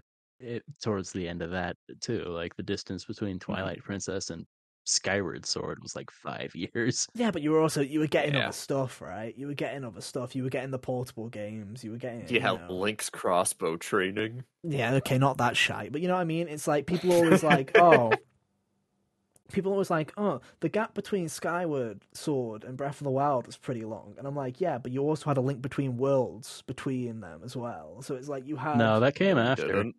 Didn't. That Yeah, came It was out after- 2013. Skyward Sword came out in 2011. That's what I'm saying. Yeah, I'm saying you had. Yeah, people say that the gap between that was long, but they they always forget about Link Between Worlds is actually in between. That's what I was trying to say. Because it's Skyward Sword, I then mean- Link Between Worlds, then Breath of the Wild. People always ignore Link Between Worlds. Oh, That's what I'm I trying thought to get you were at. saying that a link between worlds was between Twilight Princess and Skyward no, I'm Sword. trying to say it's bad. between Skyward Sword and Breath of the Wild. And Uh, people always forget yeah. about it and act like the gap was longer. And then there's also all the other stuff, you know, like Triforce Heroes. And yeah, you had Link's Awakening remake or whatever, but it's like it's been. It's it genuinely has been. We have not had a It's new still game been four in years six years. It's been six years since we've had an actual mainline to mainline game, and it's like it's crazy long, absolutely ridiculous. Even for AAA standards, that's a ridiculously long period of time to have a game in development. Scary times, bro. Scary times. But I feel like this is it. So this is like this is me. Like I'm hoping that it's my game of the year, and I absolutely adore it because I feel like this is all I'm gonna get from Breath of the Wild ever again until they come back to it in like 15 years. And by that time, I'll be like what 40? Cringe. Fuck that. You think at 40 years old you have time for Breath of the Wild 3 or whatever? No. Dude, you're still gonna take a week off of work for it when it comes time. To, to, mark Yeah. I'd like I'd like to hope it. I'd like to hope at age 40 I will have cheated the system and figured out a way to actually just be happy hunter and not be in a shitty shitty job. That's my hope. That's fair. damn. But yeah, I didn't have because uh, I didn't have this written down for the list, mostly because uh, we decided not to do, include the worst openings for video games this time. But I had Twilight Princess as one of those, which is why I left off Breath of the Wild for the just- opening I- of the. I feel like all I, I I'm sorry. I feel like I like Majora's Mask's intro because it's kind of creepy. In a forest and then Mhm. fucking Skull Kid's like yoinky splinky and fucking. You know, he's, he's like, it's t- Yeah, it's- This it's horse shank- is mine now. It's shanking time, baby. Off you go. I love that. That- That's creepy. But it's like all the other ones, they're just boring. It's like Link wakes up in his house Link goes on and Well, it's like boring, yeah, but boring shit. Those have the decency to take like Ocarina of Time, for example, at most takes twenty minutes to get out Yeah, of the then it's like, forest. talk to the big tree. A big tree's like, get in my mouth, bitch. I'm like, no, I don't want this. Get away from me, you yeah, which boy. maybe not the most interesting subject matter, but again, over and done with in 20 minutes. It takes you like three hours to get to the a dungeon at all in Twilight Princess, and Yeah, most of maybe it I'd li- is aggressively uninteresting. maybe I'd like Twilight God, Princess. Twilight then. Princess's intro was so boring. Yeah, but in my head, I'd just be like, hey, at least it's not a dungeon, guys. At least it's not a dungeon. Most, I don't know what it is about Zelda dungeons. They're just the most. They just, they just don't work for me. They just don't work for me because then they're just, they're just linear fucking roadblocks. Certainly would not like Twilight Princess then, because the the rest of the game is the part that is uh the least interesting. One good. thing it had going for it was the dungeon design.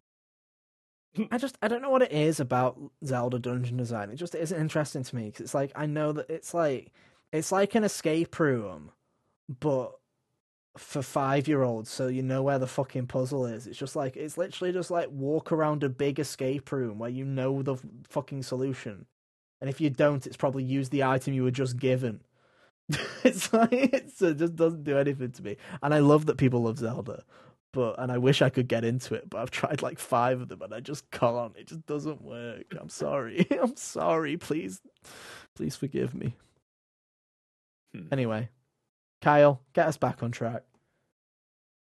Get us back on track. Did you guys know that there's a video game that I hate called Super Mario 64? I do hate. Yeah, yeah. I mean, did yes, you you, do hate know- 64. Just like I do hate 64. Oh shit! I mean, you like hate 64. but did you know that Bob-omb Battlefield is secretly the best level in the game? It is a pretty Because it level. feels it feels like an actual fucking level that people could like inhabit It and does. it's not situated on top of a fucking bottomless pit for no reason. I do like. Isn't Bob that on right? Battlefield. Whomp's Fortress. I It do is wanna Isn't that say- right? It Snow is Mountain. the only one in the game. I love hearing you talk about Snow Mountain. Will only ever bring up memories of it just wrecking you one time. Dude. Dude, that, Snow Mountain is always where my Oh, Mario someday 64 I'll- playthroughs end. That's where all my Yeah. Mario 64 playthroughs end. That's the furthest I ever get in that game. Because I just, I, I'm like, so bad. Bob-omb Battlefield is a good level. Yes. Then Whomp's Fortress, I'm like, this is some fucking Lego looking ass, bro. Like, Jesus Christ. How how is That's, level uh, 2 already looking Lego? And then I get to that Slump's thing. Fortress Battle is of- fine. I think the last thing I did in Mario bleh. 64 was Snow Mountain, fucking throw the penguins off the cliff and close the application. And that was what I did because I was That's playing on the. Switch version. So I was just like, fucking I kill the penguins. that. So Bye bye. uh, yeah, Bob on Bat because like the rest of Mario 64, essentially the level design does very much feel like a kid playing with toys. But Bomb Battlefield Mm. feels like a location that could exist in a fictional world. You See, the thing is, though, is if it's it's that's a cool idea. I would love for not Nintendo necessarily, but if they like, you know how they did like Yoshi's Crafted World, Kirby's Epic Yarn, or whatever like that. The kind of idea of having a Mario or a th- kind of platformer where it is built out of toys and it is like a kind of kid just pissing about. That'd be a great idea for like a 3D. Called pla- Little Big Planet. No, not yeah, necessarily. but he I was wants a of- I was- platformer that's good. Yeah, I was thinking more of when I was thinking fair. about it. I was thinking the closest that I could think of to something like that is that indie game that's supposed to be coming out this year, the Plucky Squire or whatever. I don't know if you guys Lucky have seen it. Squire, Yeah, Yeah, I've seen I think that game looks about fab. one. It looks great. It looks cool, man. Um, it, it it's got. I know the lead artist for it is uh, Jacob Turner, who was the Pokemon guy. Who I uh, like. He's. I I just remember seeing him in like Pokemon interviews. I'm like, he's cool.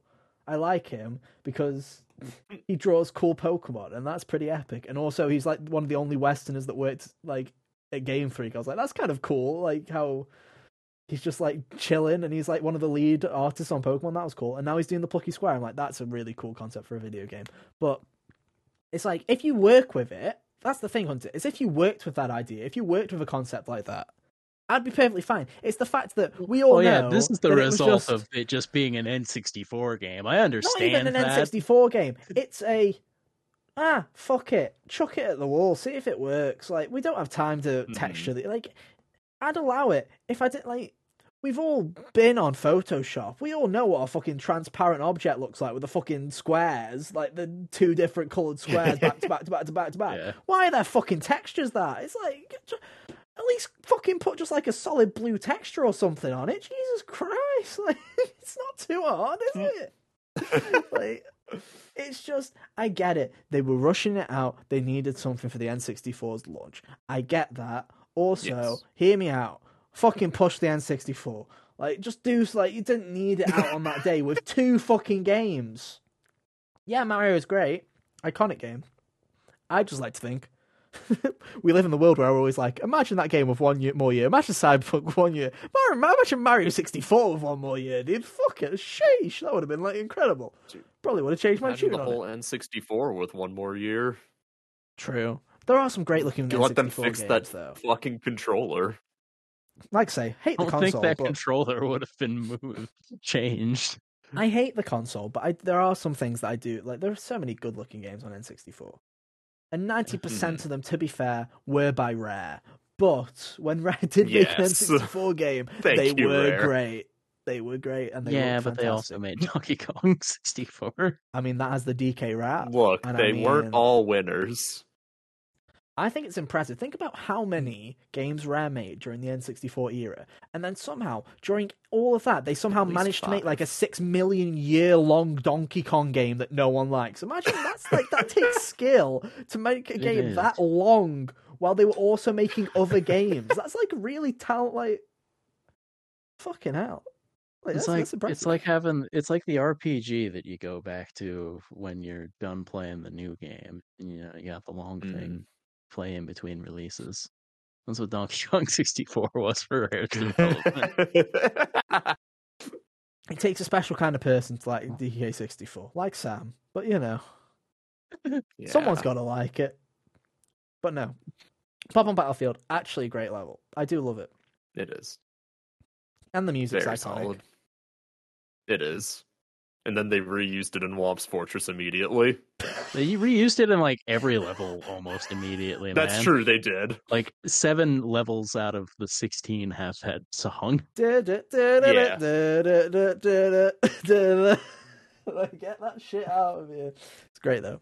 You hear it the first time there, and it's fantastic. Uh, King Hunter. Bomb is a really good design. yeah. Hunter, anyway, what's your I like penultimate choice? crown. My penultimate choice. Although I know you've got two that are quite similar. If you want to. Uh, it. I'm going to go. God of War. All three of the old God of War games were really good at doing their best thing first. But Mhm. for the purposes of this conversation, I'm going to go with God of War 2. The Okay. uh, I, I feel like that. I also feel that that stands for God of War 2018 and God of War Ragnarok, to be honest, as well. I feel like Mm. There's no better boss fight than the first boss fight in either of the two new God of Wars, in my opinion. Like, I feel like they peak too early every single time.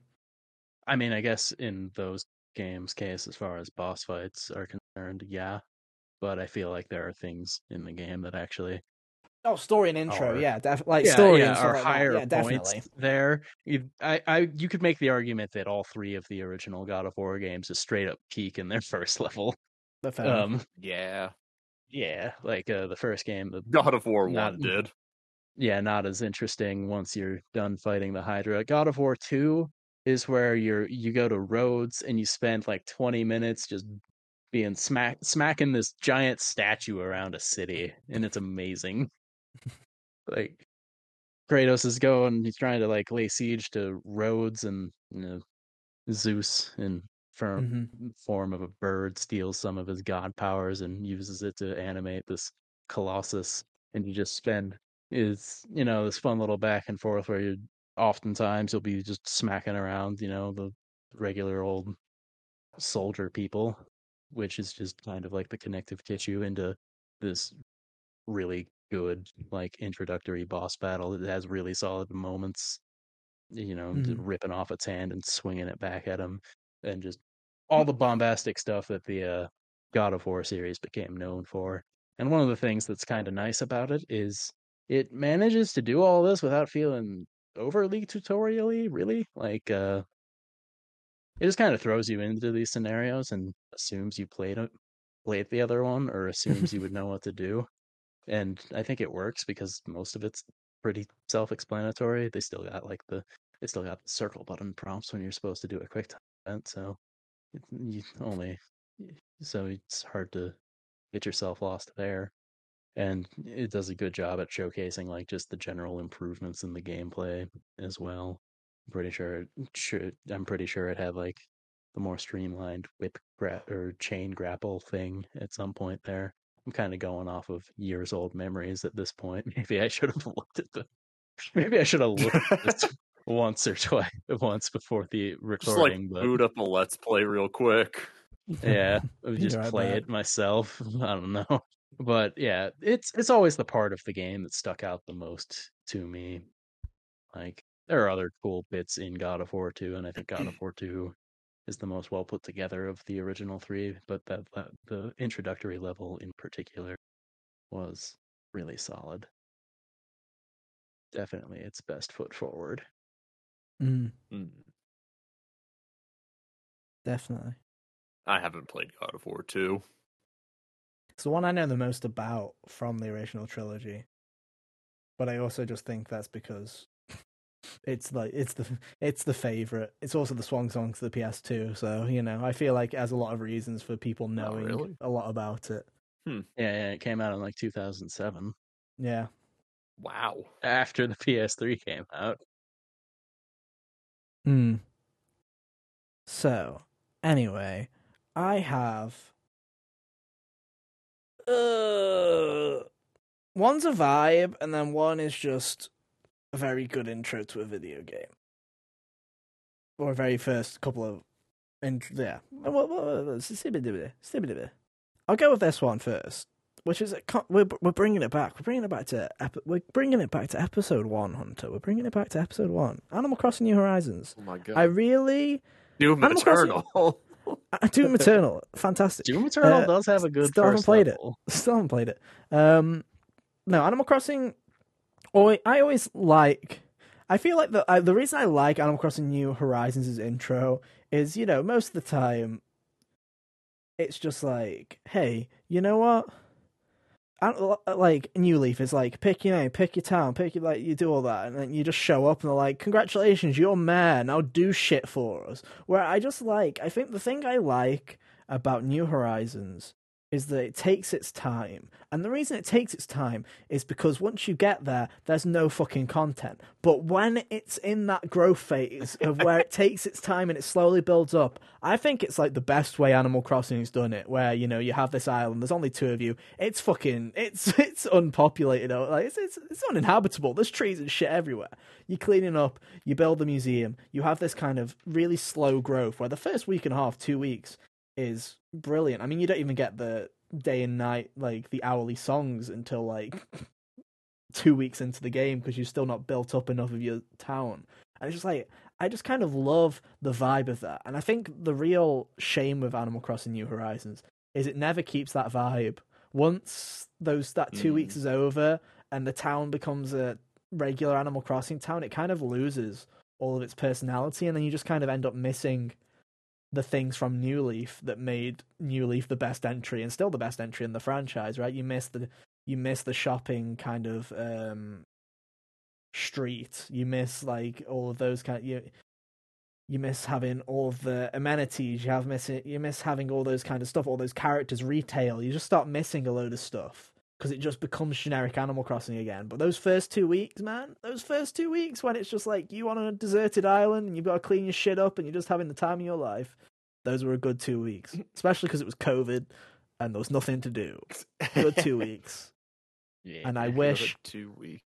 I really hope when the next Animal Crossing comes out, because I feel like it's funny because between new after New Leaf, I was like, when's the new Animal Crossing? And we waited so fucking damn long. I don't think they'll wait as long this next time, uh, especially with the sales numbers. Uh, even if it was COVID, I feel like they'll retain at least fifty percent, and that'll be like ri- still ridiculous numbers. Um, I hope they really do take lessons learned from New Leaf because I feel like what ended up happening was people like there's some really good shit here, but also New Leaf's still the kind of golden child of the Animal Crossing franchise. But man, like I say, first couple of weeks of mm. Animal Crossing New Horizons, brilliant, loved it, good shit. Yeah, New Horizons was a super chill game. I enjoyed my my little few months I played of that game. Dude, eh, yeah, I- it's it's interesting because it's like with New Leaf, I always used to say to myself, one day I'll go back, one day I'll go back, and I never went back.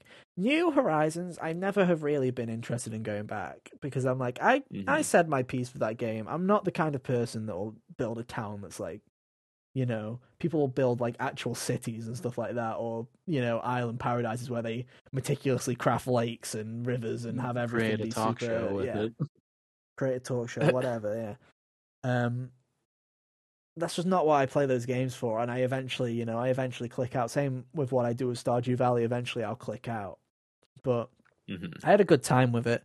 Uh, I wish the DLC was more promptly released because I was well out of it by that time. And I did play a bit of the DLC and I paid for the DLC, but I didn't get the most out of it like I didn't with New Leafs because it was far too late for me to really hop back in and properly explore it. So Mm.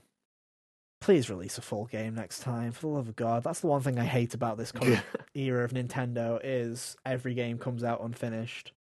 Like every like unless it's an rpg the rpgs come out finished but everything else no fucking chance. Well, they have to. exactly.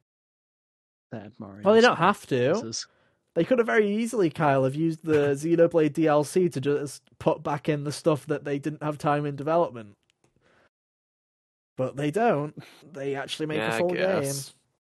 It's kind of Ima- crazy. imagine the ending just not being there. Uh, Oh god, that would have made three a lot different. what if it didn't end? Still would have Yeah. liked it the If it most. just didn't have an ending. Was stuck in the endless now.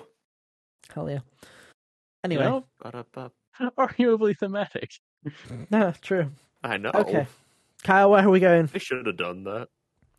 Uh well speaking of JRPGs, I like JRPGs. Oh god, and I've had enough bullying things I don't like. No, Although praising things in games I don't like is what I was doing. Okay. But let's it's Chrono Trigger's intro. Chrono Trigger Good one too. arguably like the greatest game on the SNES, arguably the greatest game ever released, some might say. I'm some. I'm someone who would say that. It's a great game. Hmm. And this game's intro, you know, Hunter ta- Hunter touched on it with Final Fantasy IX, but you know, it's another intro that doesn't waste your time. It just gets right going where you can basically take it at your own pace. You know, you can go to the Millennial Fair, which is where the progression for the game is, or you can just go around the whole world map. The game doesn't stop you. The game doesn't gate you off of going anywhere, and I think that's super cool. Hmm. But you know, right at the start of the game, you're introduced to a lot of the main characters. You've got your protag Chrono, childhood friend Lucca, and then you meet a girl at the Millennial Fair, Marl, Marley, Marley. That's her name, Marley. And Yeah. and again, such like a good can just intro, you don't even know the names. So much. Well, no, to like fair, it was a game that it's a existed weird voice name. acting, so you don't know how to say it. yeah, Oh god, it's one of those. no one can agree on It's, it's her like name. the Aerith Aris shit all over again. Yeah. Well, Ethan, it's so it's spelled M A R L E. mm-hmm. So M A R L E. it- So Marley. Marley, Marl, like people jump would- back I- and forth between I, I pronunciations. would, I would go with Marley, but So would I. because Marl sounds weird.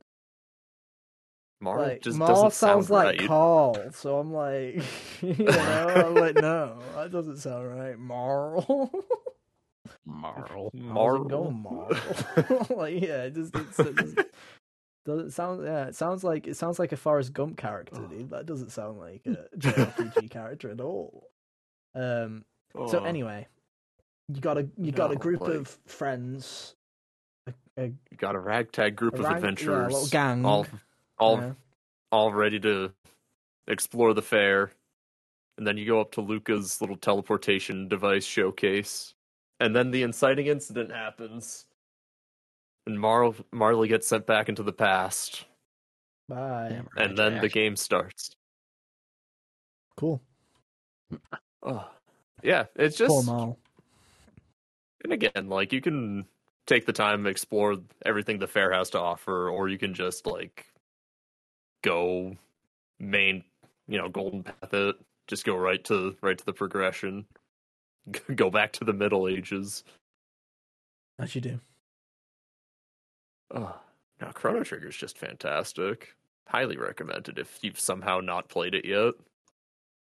Even like the first uh, dungeon that you get to as you uh you know, once you follow Marley back into the past and all that, that's like super uh super quick paced. Didn't have the hmm in back in back in the old times with the JRPGs, it was really easy to feel like you were taking two steps and just being trapped by the random encounters. That didn't happen in this one so much because I don't think there were random other- encounters in Chrono Trigger. Mm. No, all Um, all the encounters happen right on screen. Like you can see the enemies there most of the time, and the battles just take place right where you get attacked by the enemies. It doesn't go to the battle dimension to do the battles. It just happens hmm. right on the map.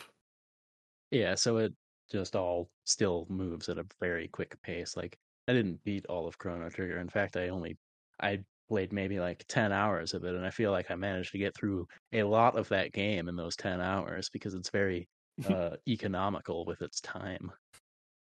What was the the, what was the last thing you did?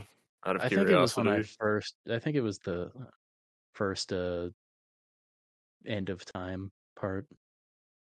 I think like ah, the okay. latest first visit.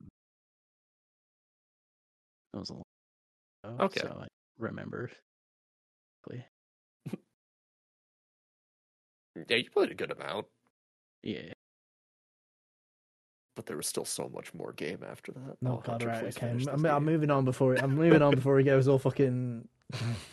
Ah, I'm, I'm moving on before Cal gets into his cult circle and starts chanting, and the hunter then joins in, and then that, that's when the problems Well, start. now I'd have to like retrieve it from the hard drive of the other computer. So uh, Oh God, yeah, you don't want to fucking wait that one. the right? hard Yeah. drive.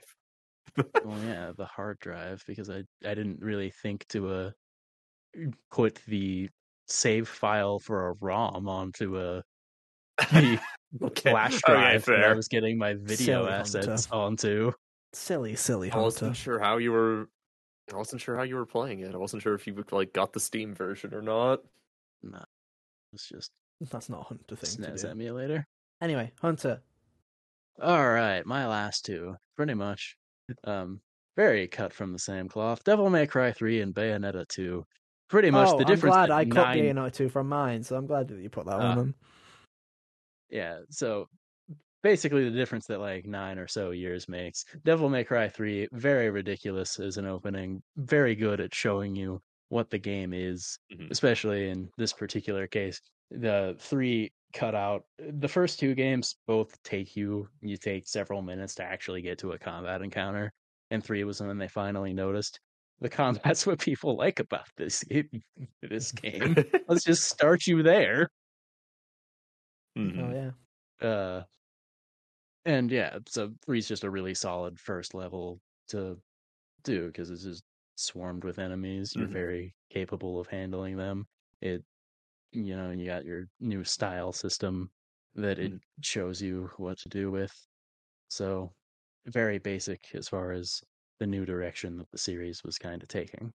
Um, Bayonetta two, It's also cool. It's also cool just because like those first two levels in Ba- in DMC three are just combat levels. Yeah. Mm. They also give you nice little hints in the cutscenes as to things that Dante is like capable of doing. Oh yeah, like things that you can actually do, like riding on the enemies and whatnot if you jump on yeah, them. All, all sorts of cool stuff there. Mm. And then that's cool. Bayonetta 2 is like the same thing taken to like the nth degree.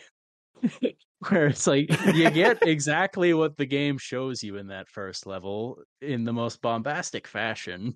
And that's just what it is from there.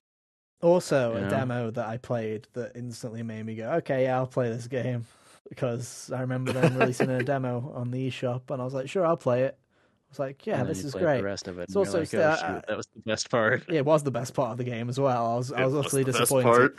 It's a great part though. It's a great it's a great part. It is great It is. I think it was us talking about that part that kind of spawned this idea from Hunter. Oh yeah, yeah. the whole yeah. best first levels. is And a I'm sure one. that might have been what caused me to write it down months ago. I think you like very offhandedly possible. mentioned that when I was talking about my playthrough. Oh, Someone go fact check me. This video was in October. yeah, it would have been October. Yeah, Bayonetta two, fantastic. Hmm. Alrighty then. Uh, and I guess I'll wrap it up uh, with a quick one. I'm not going to go too much into detail with this one because, uh, just in case, because I have a friend who is playing through Danganronpa the series right now, so I don't want to Ah. speak too much about it. But Danganronpa V3's first case, man, is like fucking Oh, like the best. oh. It's like the best thing in the series. So you know, it's like- honestly like straight up, man. I don't want to spoil anything about it, but the setup is great, the investigation is great, the plot twist is incredible. I even knew the plot twist, and I was still like, "Damn, it's really good." Yeah, and he's still Um, saying it's the best part of the series. That's how it's really impressive it is. It's really great, and I, I just, I just love V three. I love V three. It, it, To death. It's so good. Like It's my uh, favorite one. independently of it being brought up by other people, because you know Mm. sometimes people, will, you know, sometimes people will be like, "Ah, this part of Danganronpa, blah blah blah," because Danganronpa is just naturally spawns conversations pretty easily. Uh, It's also when just, I'm not yeah, talking to other people, this is the part of the series that I think of the most. This and like this one part at the end of the game too. Uh, yeah, like I say, I this. I feel like you know V three is very much a Marmite kind of game. Some people really some. I feel like it's either your favorite in the series or it's your least favorite, and there's no in between with that fucking video game. It seems most of the time. So it's like, it's it's a very polar. But to me, I just think it's fantastic. I think I I love it, and it's just even if we don't count the first case, it's my favorite intro to the Danganronpa games. Period. Because the first one's like, "Hi, my name's Makoto. I'm going to school. Look at me. oh yeah, my I'm aggressively ordinary, and I'm gonna tell you that seven times in two minutes. and you go through and you go through all that, and then Danganronpa two is like, "Hey, I'm I'm Hime Hajime, and I'm uh, I'm, I'm the dooby dooby doo, and look at me, I'm going to Hope Peak Academy." It's the same shit. You've got it's the, the, stupid same shit, pink stuffed day. animal telling you utter nonsense. Yeah. I'm Osami all that shite. And then number three is I'm trapped in a locker. What the fuck is this house spawn? Why are there robots chasing me? What the fuck? And then yeah, it's just it's really good. It's really good. It's so Yeah. good. And I just like I said, I, I love everything about Danganronpa V3. It's it'll always be my favorite of the franchise, and it's just always have a soft spot for it. It's just so good, so good. You should play it if you haven't because it's good. And don't listen to the haters. Go in with an open mind. Yeah, And Yeah, hey, if you don't like the ending, if you don't like the ending, like fifty percent of people seem to not the rest like of it. the game is still, There's still better a great than ninety percent of the game there. Yeah, Yeah, the rest still a of the great game is still of the game better than the other ones. It is. It's great. It's it's, it's, it's so good. It's, it's everything I like about one, but better. The school, better. The atmosphere, better. The characters, better. Everything, so. I would argue that one might still be paced a little better, but that's just because it's the shortest one. Oh yeah, that's the only yeah that's the only downside is the V three is like Yeah. thirty five hours in comparison to like twenty. Uh, One wins the structure and pacing war just by virtue of Just by being the told them that they were- shortest of the three. Yeah. but yeah, I agree with that. I agree with that. But anyway, those are our picks for the best intros in video game history. What did we miss? Let us know. Uh, because I'm sure we missed plenty. I don't know. We've listed every video game that had a good don't intro. know. All the others bad. Every single one. all of them All of them bad. super impressionable. Yeah. there are pl- there are plenty of these that I was thinking of, and I was just like, well, that was fine. Like I thought of like Mhm. a, few, uh, a few platformer levels. I thought about Celeste too, but then I'm like, I, I talked about Celeste so much last year. I'm gonna omit that one. Nah, fair enough. Fair enough. Um, but yeah. Um, I don't have anything else to say to be honest. I'm not gonna lie. Oh. I'm tired. There's a River City Girls review for you guys Oh. to go watch. Yeah, that's out. Go watch that. Yeah, I did my job this time. You can go and watch that. So you're live on youtube.com Yeah. forward slash Games Only. And if you made it this far, you've probably already watched it, but go and watch it again. Uh, I appreciate it. Uh, good job, I would kids. also Proud of you. appreciate it. Um, And so would I. but yeah. Uh, anyway, I'm gonna wrap it up, and I feel like I'm gonna say our links are on screen right now for probably the last time. I think I'm just gonna press the button from now on and just do the doodly do because I realized that for all those podcast listeners that I'll always say our links are on screen right now and they'll be like what the fuck is this? And I've just it was one of those things where I was like it was just shower thoughts where you're like I've said something for the past like year and a half that doesn't make sense for 50% of our audience. So I'm like that's brilliant. But they they are in the podcast description if you want to go and check them out. Like, I'm just I'm just saying you can you can do that you can do that I want you to know that this means I'm just going to do some random magic casting with my hands at any given Well, point I'll during have to- the well, outro yeah. of the podcast. I'll, I'll I'll- I'll have to do like some kind of I'll do something like I'll have to like scratch the side of my head or something whenever I'm about to press it so you can just do the, the do the fucking hand gesture. I don't know, maybe I'll keep it on or maybe I'll just be like, hey, remember you can go I'll I'll say something like, you know, more generic like, hey, that's been our show and you can go and follow us on Twitter if you want to keep up to date with everything that we do. You know, we'll come up with something. I'm always I'm always full of spiels, Hunter. I can come up with another spiel that doesn't involve looking at something in an audio format. Uh, we'll see. We'll see. I'm great. I'm great at spiels, you know, just like this one. You can go and follow us on Twitter at Hot Gamers Only or subscribe to us at youtube.com forward slash Hot Gamers Only. And hey, Hunter, if they don't want to look at your stupid face doing the little whooshy animation, you can go to your podcast service, favorite one, Spotify, Apple Podcasts, you name it, we're on it. Go and give us a follow, give us a nice little review. Uh, you can listen to us there. It's all good. You can do whatever you want. It's free real estate. I love listening to podcasts. I used to be a big video podcast person where I'm like, no, I need to look at the people talking, or I just need to look at something. Now, just pop that in the background. I, I've got stuff to do. I'm a, I'm a busy person. I, I've got stuff to do. Stick it in the pocket. Listen to it's you. funny. I would when I would listen to podcasts, a lot of times it would be in the video form, but half the time it was still just while I was doing something else, so it hardly Well, mattered be, unless it like, be, they were yeah. doing something outlandish and I had to like look over and see what it was. it used to be um you know it used to be i was unemployed so i'd have podcasts on in the background while i was doing other stuff to keep myself busy now i don't have time i get like two or three hours in a day to do what i want i don't want to listen to a podcast that's what works for Yeah. i'll listen to podcasts That's what work work is time for. yeah because at least it gets me through the day a little bit easier.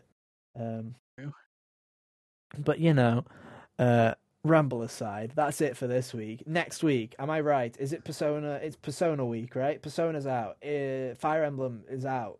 Am i right Fire Emblem would also be out, yeah. so yeah look Yeah. forward to impressions on persona ports they're probably going to be good spoiler alert they're probably just going to be persona ports i've seen the trophy list for persona 3 portable go fuck yourselves Atlus that's fucking atrocious good lord two playthroughs guys two, Two playthroughs yeah, What one is, male one- and one is female. Yeah, you got to do both of the bastards, and they expect you to complete the Persona compendium, max out your social links. What the fuck is this? You think I've got all day? I've got a life, Atlus. What the fuck? I thought you'd learnt with How do Royal. people play through to finish? I thought they'd learnt with Royal, where Royals just like show up, you get a platinum. I'm like epic. You know, they should realize that the hundred hour journey is trial enough to get through. Never Yeah. mind. Uh, and Golden's just At as- least P3's on the shorter side. Golden's the golden list as it's always been. So I hope you guys like listening to Laura Bailey and hoping she says all the voice lines you want because that's what you're going to be doing. That's the biggest challenge for Golden. But the, oh, the portable one is genuinely it's like complete two playthroughs, complete the compendium, max out all social links in a single playthrough. I'm like, Jesus, too much, so much, so much stuff.